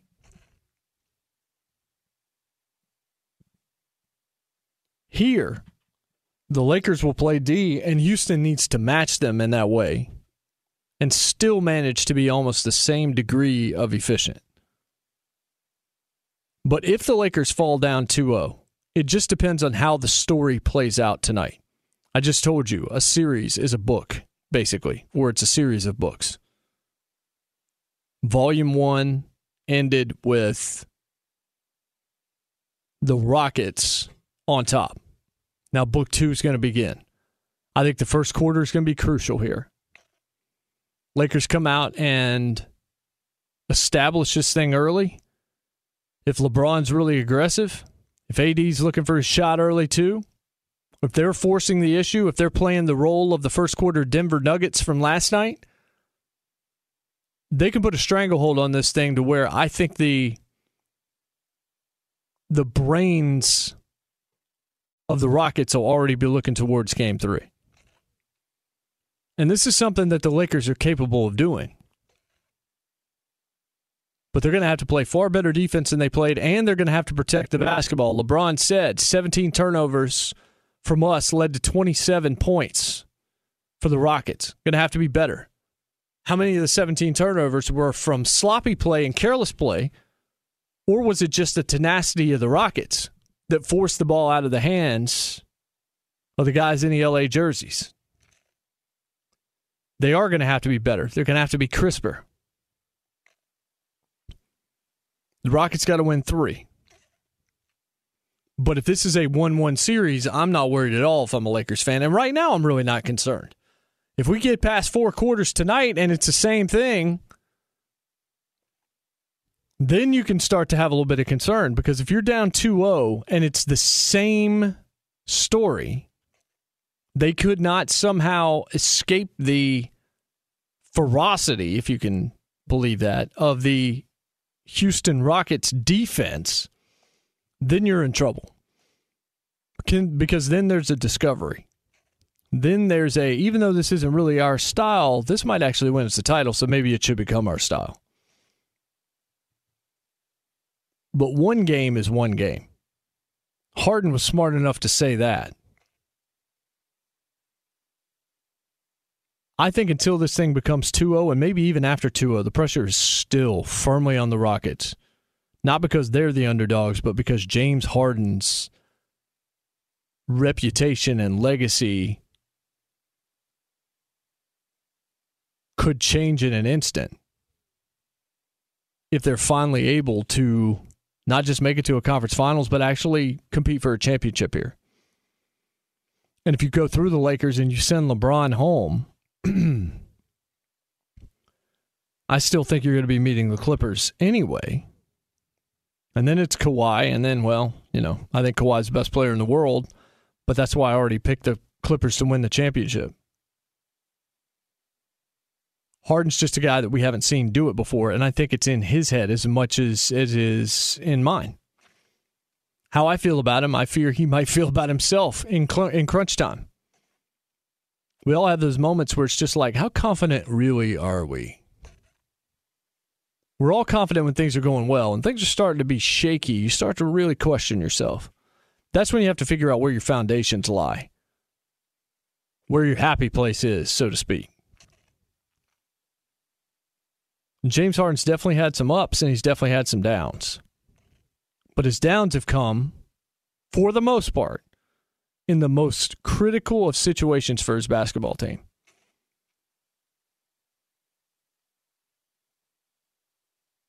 One zero, oh, I'm not concerned. 2 0,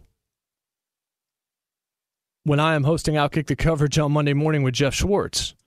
If it's 2 0, we might be having a different conversation on that radio program tomorrow morning on many of these same Fox Sports radio stations on Labor Day. But we're not there yet. The more fascinating thing is whether or not the top seed in the East is even going to be playing as of late afternoon on Sunday. Giannis is apparently questionable. And his team is very questionable because they're down 3 0 to the Miami Heat.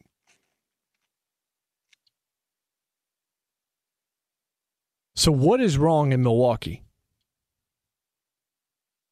I know that state has gone through some stuff.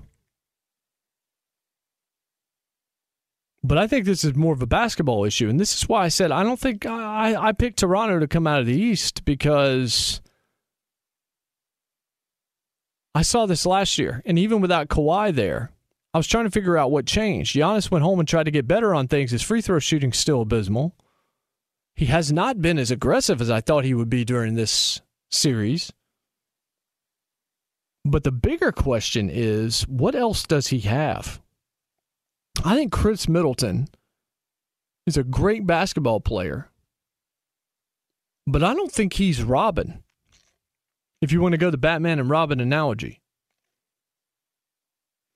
Giannis can be the best player on a championship team, no question, but Robin's got to be better than Khris Middleton. Khris Middleton is Chris Bosh. Khris Middleton is Kevin Love. Khris Middleton is your third best player on a championship team. He may be on the right days, and certainly in the regular season, maybe he can be your second best player. But when it gets down to crunch time, is he going to be enough? I don't think so. I don't think they've got enough right now. And that's crazy considering their record in the regular season. But that record, as impressive as it is, is 48 minutes of being outplayed once in the next four games away from being completely meaningless. Giannis could be a two time NBA MVP that doesn't even sniff the NBA Finals. The Raptors were flat better than them last year. This Miami run is unreal. What they did to Indiana, I mean, they embarrassed Indiana, and they're just taking it to the Bucks. Giannis seems to be fading. He's not looking for his shot. He's questionable for game four with an ankle sprain. I imagine he'll go. He says, We can overcome this.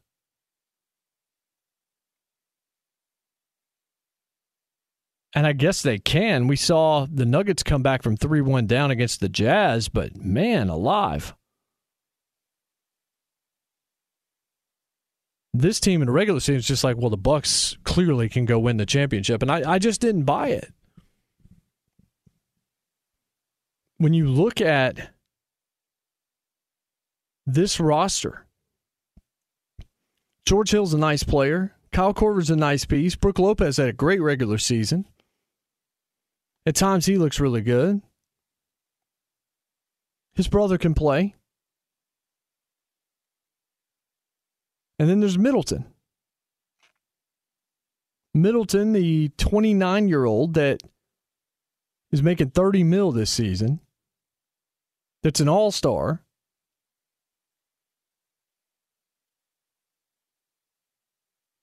But when you've needed him most, he's just kind of barely been there.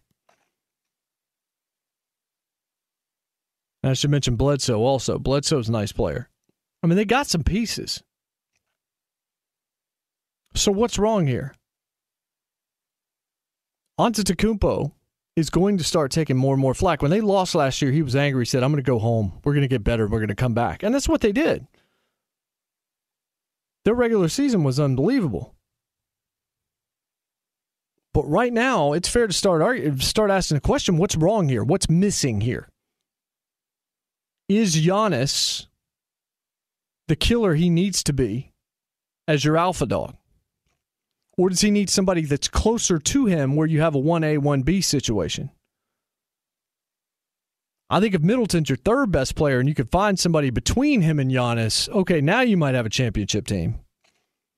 But I don't think Giannis and Middleton as your one two punch is enough because I think you got one and eh, half. At times, you have a one two punch. But right now, the team that's punching you in the mouth is Miami. They're more physical, they're more dangerous, they're playing with a hell of a lot more swag. And Jimmy Butler's mindset, his mentality. Remember, I told you this about Toronto last year? I said that Kawhi's mindset was the difference.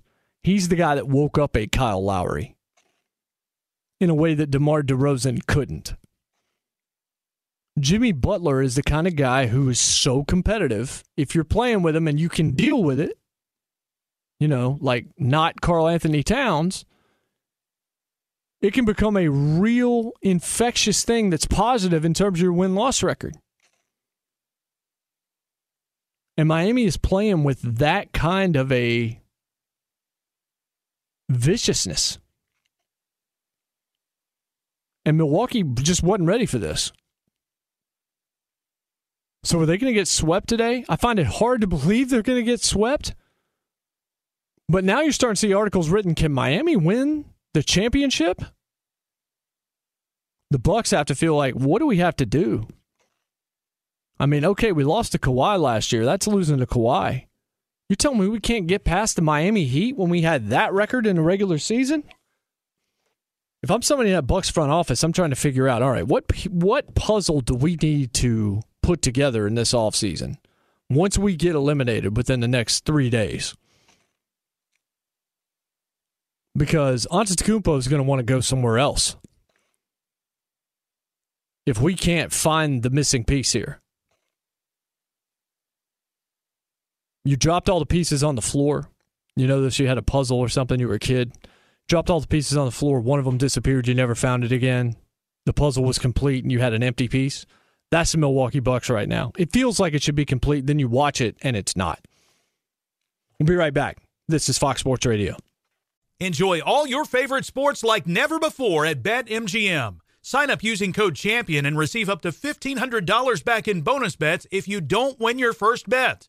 When you register with BetMGM, you get instant access to a variety of parlay selection features, live betting options, and the best daily promotions in the business. And with BetMGM at your fingertips, every play and every game matter more than ever. Remember to use code CHAMPION and receive up to $1,500 back in bonus bets if you don't win your first bet. Place your money line, prop, and parlay bets with the king of sportsbooks today.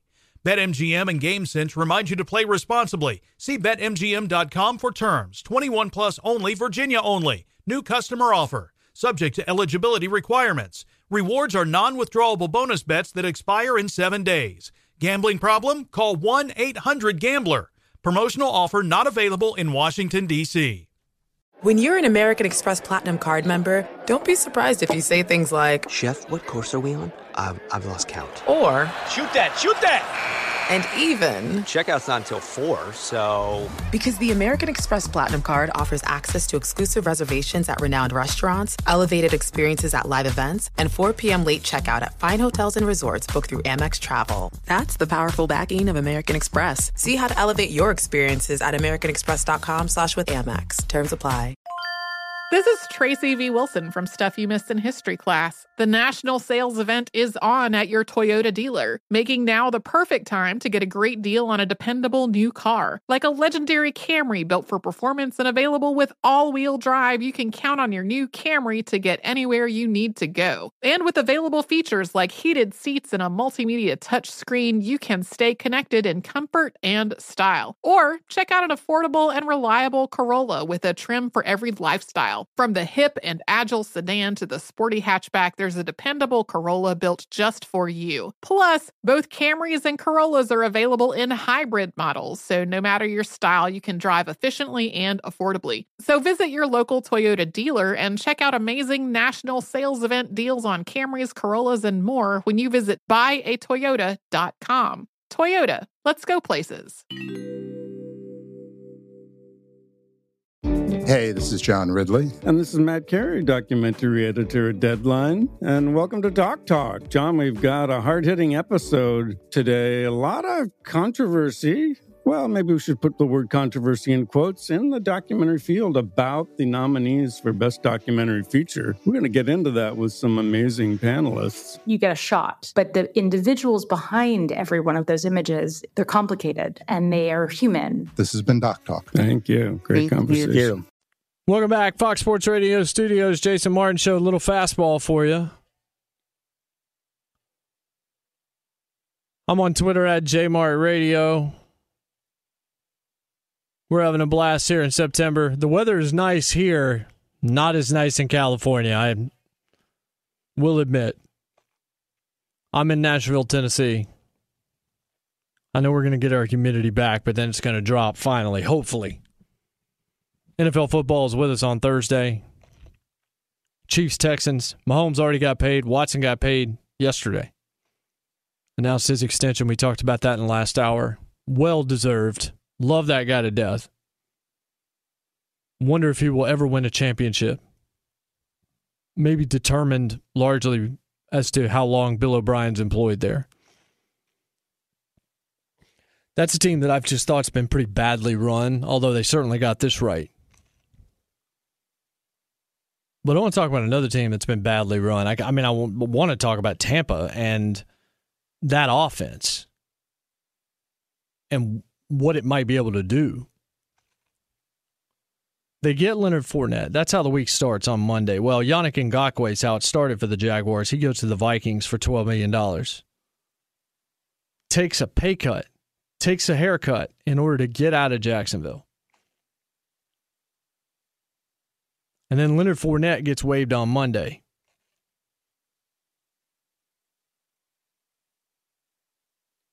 What a dumpster fire this franchise is. We were discussing last hour who the third best team in the AFC is. I can tell you who it's not. The Jags might be the worst team in the league. I'm not sure they've got a quarterback. Seems like a fun guy, seems like a good guy. But Minshew to me is that's a transition at best. A mild step up, but he was starting to crack towards the end too. Mild step up over Foles, and good luck with the Bears.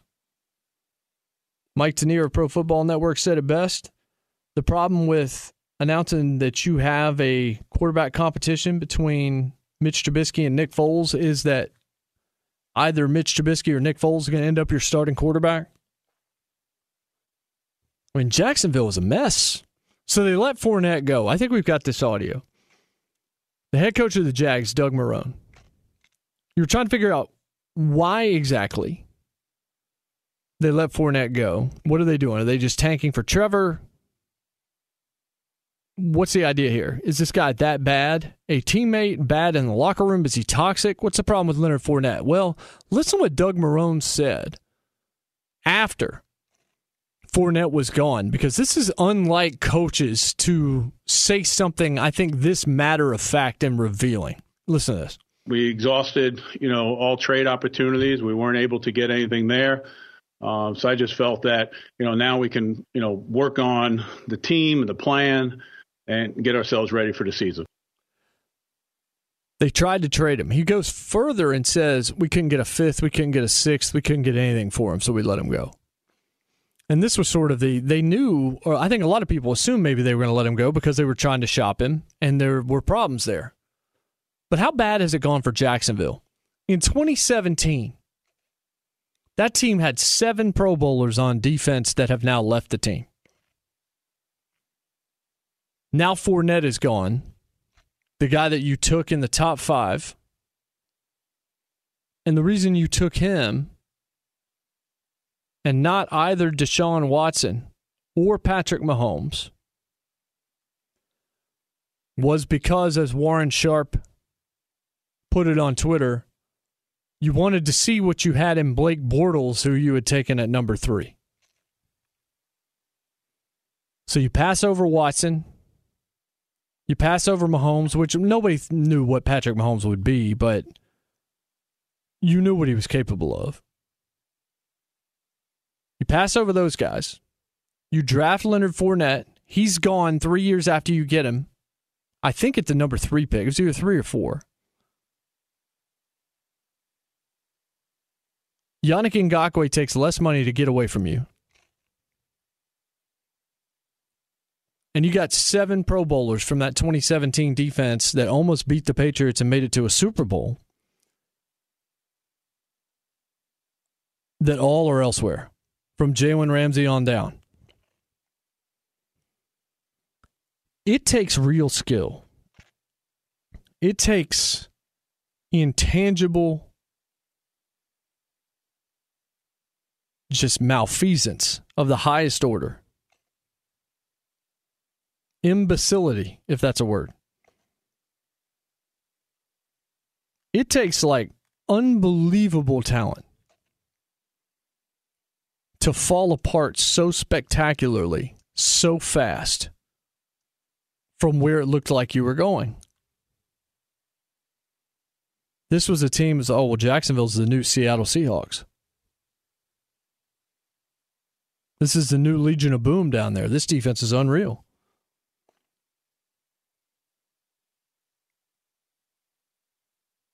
And I think it goes to show one thing above all else, which goes right back to Trubisky and Foles and Minshew and Bortles and all of this. You can have an all world defense, but you still got to have a quarterback in the NFL.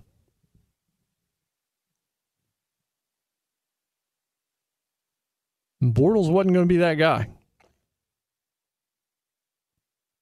You got caught. I think you put yourself somehow between a rock and a hard place, and you paid him when you didn't need to pay him because he looked pretty good on a team that was riding high, and then it all came crashing down. And this is why I've looked at the Bears and said they may be the new Jaguars, not the new Seahawks. Because what did the Seahawks have to go along with that very brash, outspoken, but incredibly talented defense. They had Russell Wilson. That's the difference.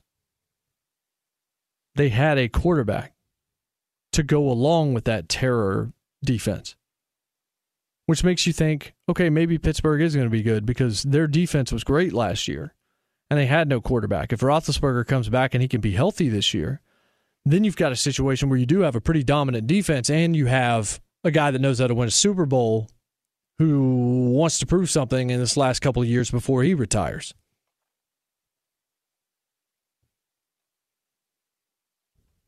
But think about Jacksonville and then just remember just because you made it once doesn't mean you're going to make it back. Sometimes the window feels like it's a lot more open than it turns out to be. Look at the Rams. The Saints know their window's probably closing at the end of this season. All due respect to Taysom Hill. He's not a starting quarterback in this league. Drew Brees, this is going to be it for him. That's why they went all, all in publicly for Clowney. They're going for everybody. There were rumors they were going to be 70 to 70 to 100 million dollars in cap jail next season and then they could do whatever it is that they had to do there. But they they were going to lose a lot.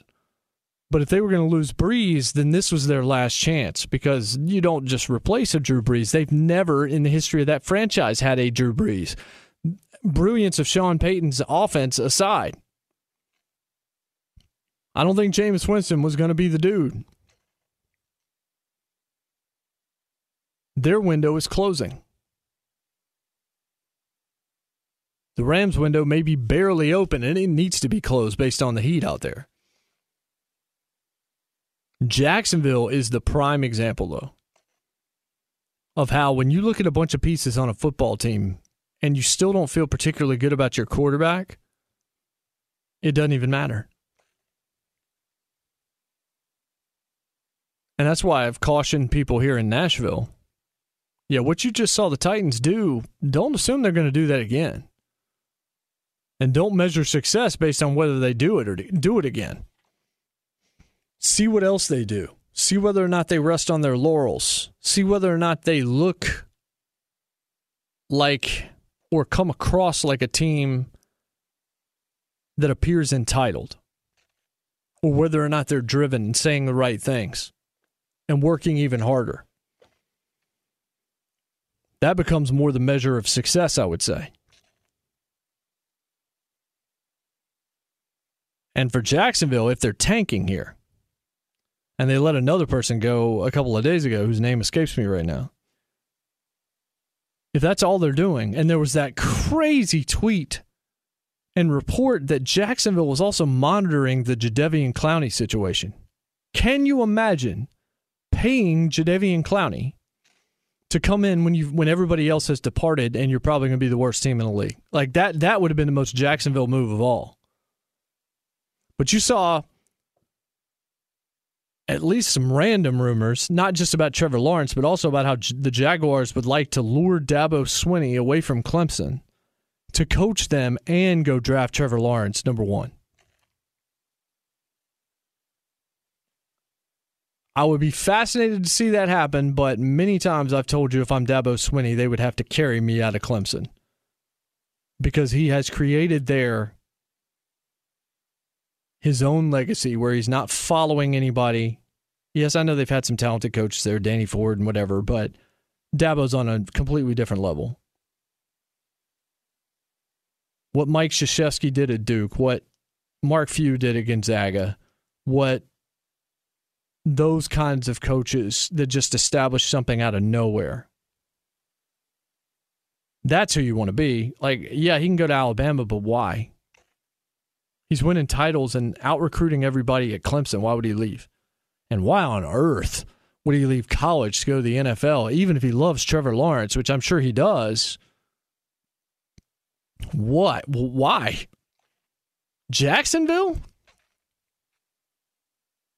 But I do feel for Doug Marone because if this is a tank situation, I can't imagine Marone's going to be the guy that's going to be there for the rebuild. Can you?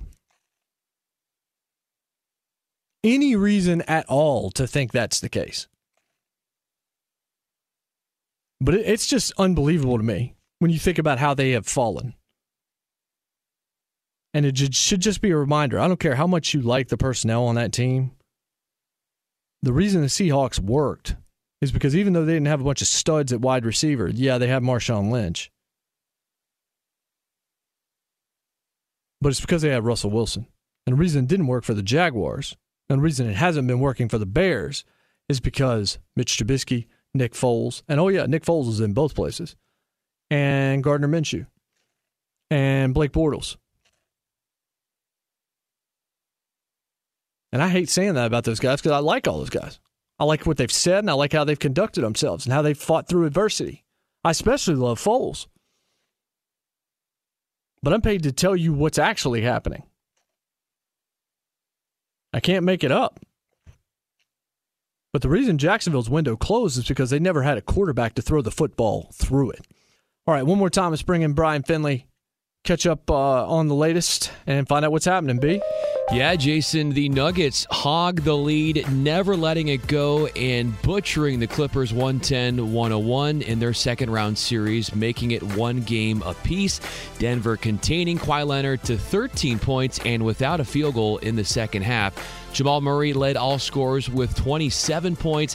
His sidekick, Nikola Jokic, put up 26 points. Here's Murray after the game talking about how he appreciates his team's looseness and pizzazz out on the court. We just had good energy. We were talking more. We were helping out more. Our one-on-one defense was better, and uh, you know we made shots. You know, it wasn't a big difference from game one to game two. You know, we just made shots and we came out with the right energy and got up and down the up and down the court, pushed the pace, and uh, put them on the heels a little bit. So I the same for game three.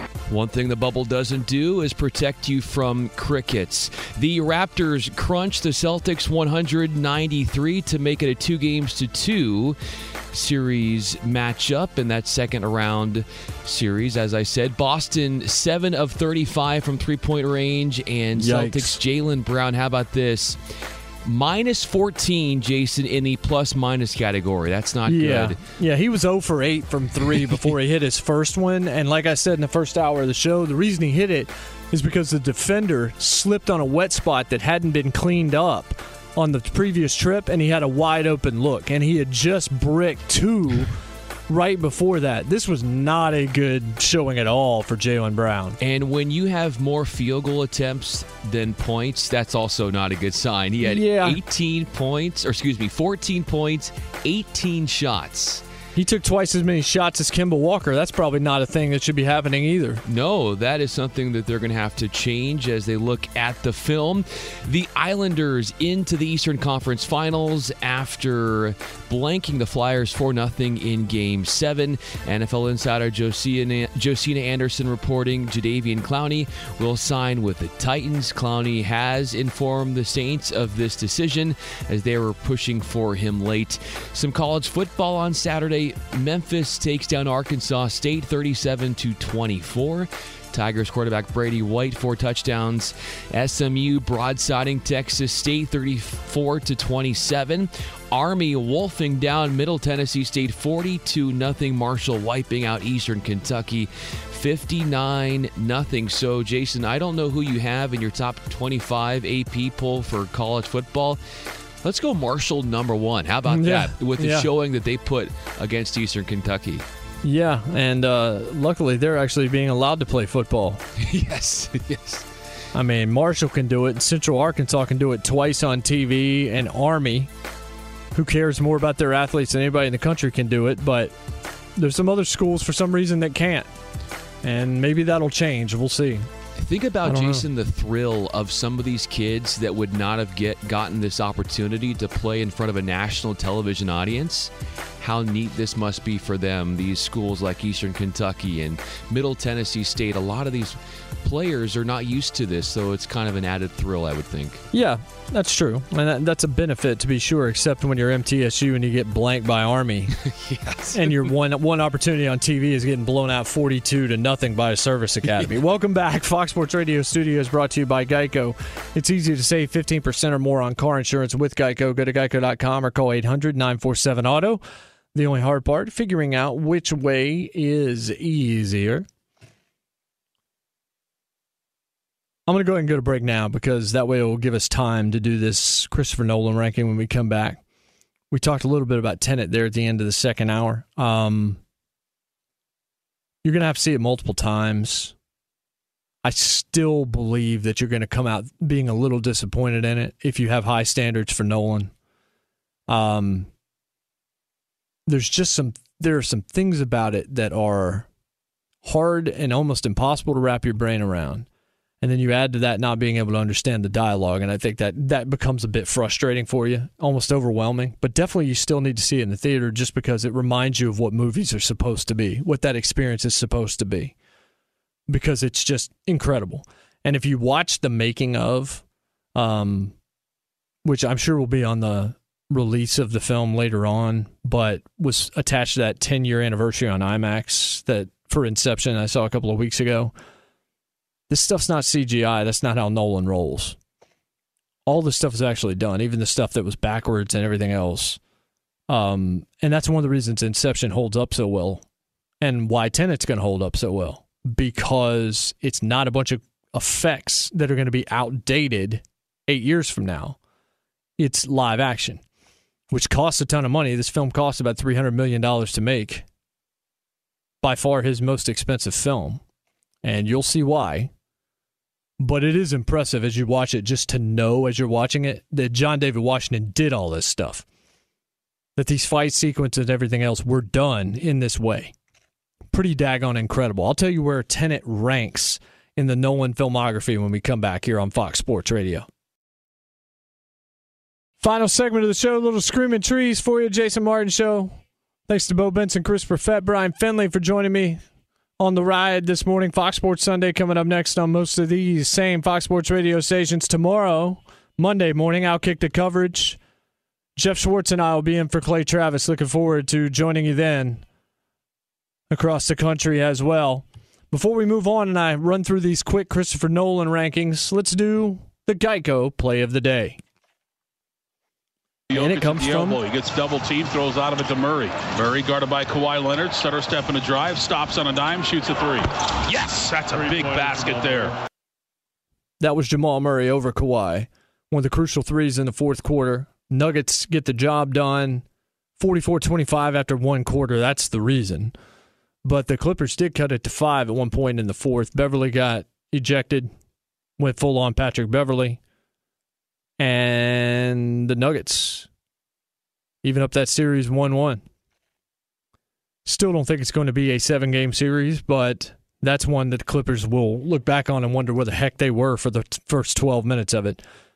No question about it. Geico Play of the Day brought to you by Geico. Didn't know if you know this, but you should. Geico offering an extra 15% credit on car, motorcycle, and RV policies. That's 15% on top of what Geico's already saving you. So that's a lot of money. What are you waiting for? Save that extra 15% when you switch by October 7th. Visit geico.com to learn more. Well, I've talked about Tenet a couple of times on the show. Again, it's going to be hard to understand. I'm just going to tell you that. Wherever you go, it's going to be hard to understand the story because you're going to have a hard time understanding some of the accents in the dialogue. Still a very, very fun movie. Nolan's my favorite director, so I have really high standards for him. So let me give you my top 10. Following was his first movie. It's not in this 10, it's a little bit different. Um, the 10 are the ones that you know of. Bottom of the list is Insomnia. Still a good film, pretty good film, but not a great film. Um, more straightforward in its way, but had some star power in it with Pacino and others. Nine is Interstellar, which is good, but maybe a little long. I liked it better than some. McConaughey did a nice job in it. I need to go back and watch it. I've only seen it one time, and I think that may be why I have it so low. It's just because I haven't felt the need to go back, even though I own it, to go back and rewatch it. Eight is Memento which is another trippy, really Nolan's first real mind screw of a movie. Really good stuff from Guy Pearce and Carrie-Anne Moss. I had Tenet, and I put these rankings down, and they change a lot because just depending on my mood, I might flip some things around. I had Tenet at seven before I saw it the second time. I'm trying to get it higher. I don't know that I can. So I'll put the newest effort at seven. I've got the Dark Knight Rises at six. I'm just such a Batman biased individual since my childhood that even though some people would put this lower, I, I might even be able to put it higher on the right day because I still really loved it. Prestige is five. Watched it about a week ago. It didn't hold up maybe as much as it did the last time I'd seen it before Dunkirk came out, but I still think it's a great film. Hugh Jackman and Christian Bale and Scarlett Johansson and Michael Caine, just loaded. David Bowie, the late David Bowie. Number four is Batman Begins. This is where Nolan really hit his stride to me. Love it. The series, I'm, I, I'm, it's so beloved to me. I could get this higher on any given day as well. I could easily get this to number three. I've got Dunkirk at three even though it's not anywhere near as rewatchable as the two that are above it, or I think Batman Begins, or maybe even Dark Knight Rises, Tenet, Prestige, Dunkirk is a flawless movie. Perfect. It's totally different than anything else he's ever done because it's just historical. So maybe it didn't have all of the things that you would expect a Nolan film to have, but it didn't need them. It's a perfect movie. The only reason I have it that low is just because you know, I've only seen it the one time. I do want to see it again, but it's it's not something I'm going to pull out every year. It's something I'm going to recommend everybody see though. Number two, I've got Inception, which I saw again in IMAX a couple of weeks ago. I've seen that film probably five times in the theater. Just tremendous. Holds up way better than you would think. And that cast is insane, especially if you look at it now and what a lot of them have gone on to do. And number one's The Dark Knight. And it's real simple. The Dark Knight's the best film I've ever seen, best villain performance I've ever seen. Is Heath Ledger as the Joker with Hannibal Lecter from Anthony Hopkins being right there beneath? Just incredible movie.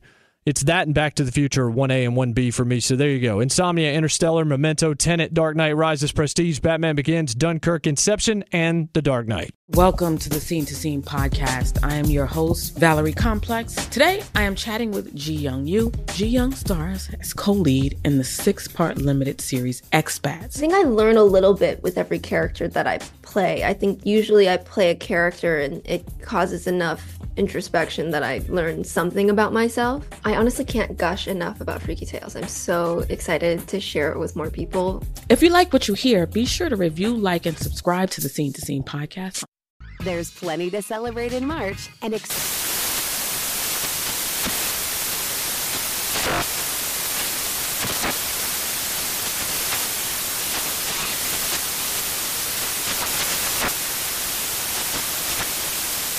Craft Month with the perfect pizza at home class from Craftsy. And anytime is right to listen to iHeartRadio's iHeart Country Radio. Discover more shows and movies for free.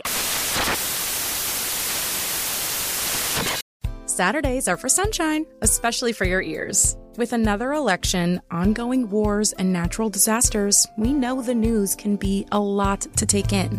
And we're determined to share the bright side of humanity. Every Saturday, take a breather from the headlines and hear all the uplifting happenings across the world with Five Good Things, a new weekend edition of CNN Five Things. That means you can find this goodness in the same feed as Five Things. Listen to Five Good Things on the iHeartRadio app. Are you looking to step up to a 4K smart TV? One that gives you unparalleled clarity and picture resolution? Then we've got good news for you because the Vizio 65 inch V Series 4K smart TV is now just 348. With all your favorite apps built in, you can stream straight out of the box. You can even sing along to all your favorite music and radio on the iHeartRadio app. Looking for a smaller or bigger screen? Vizio offers unbeatable prices on all V Series 4K smart TVs. Head to Walmart.com today and score the 4K TV you've been waiting for.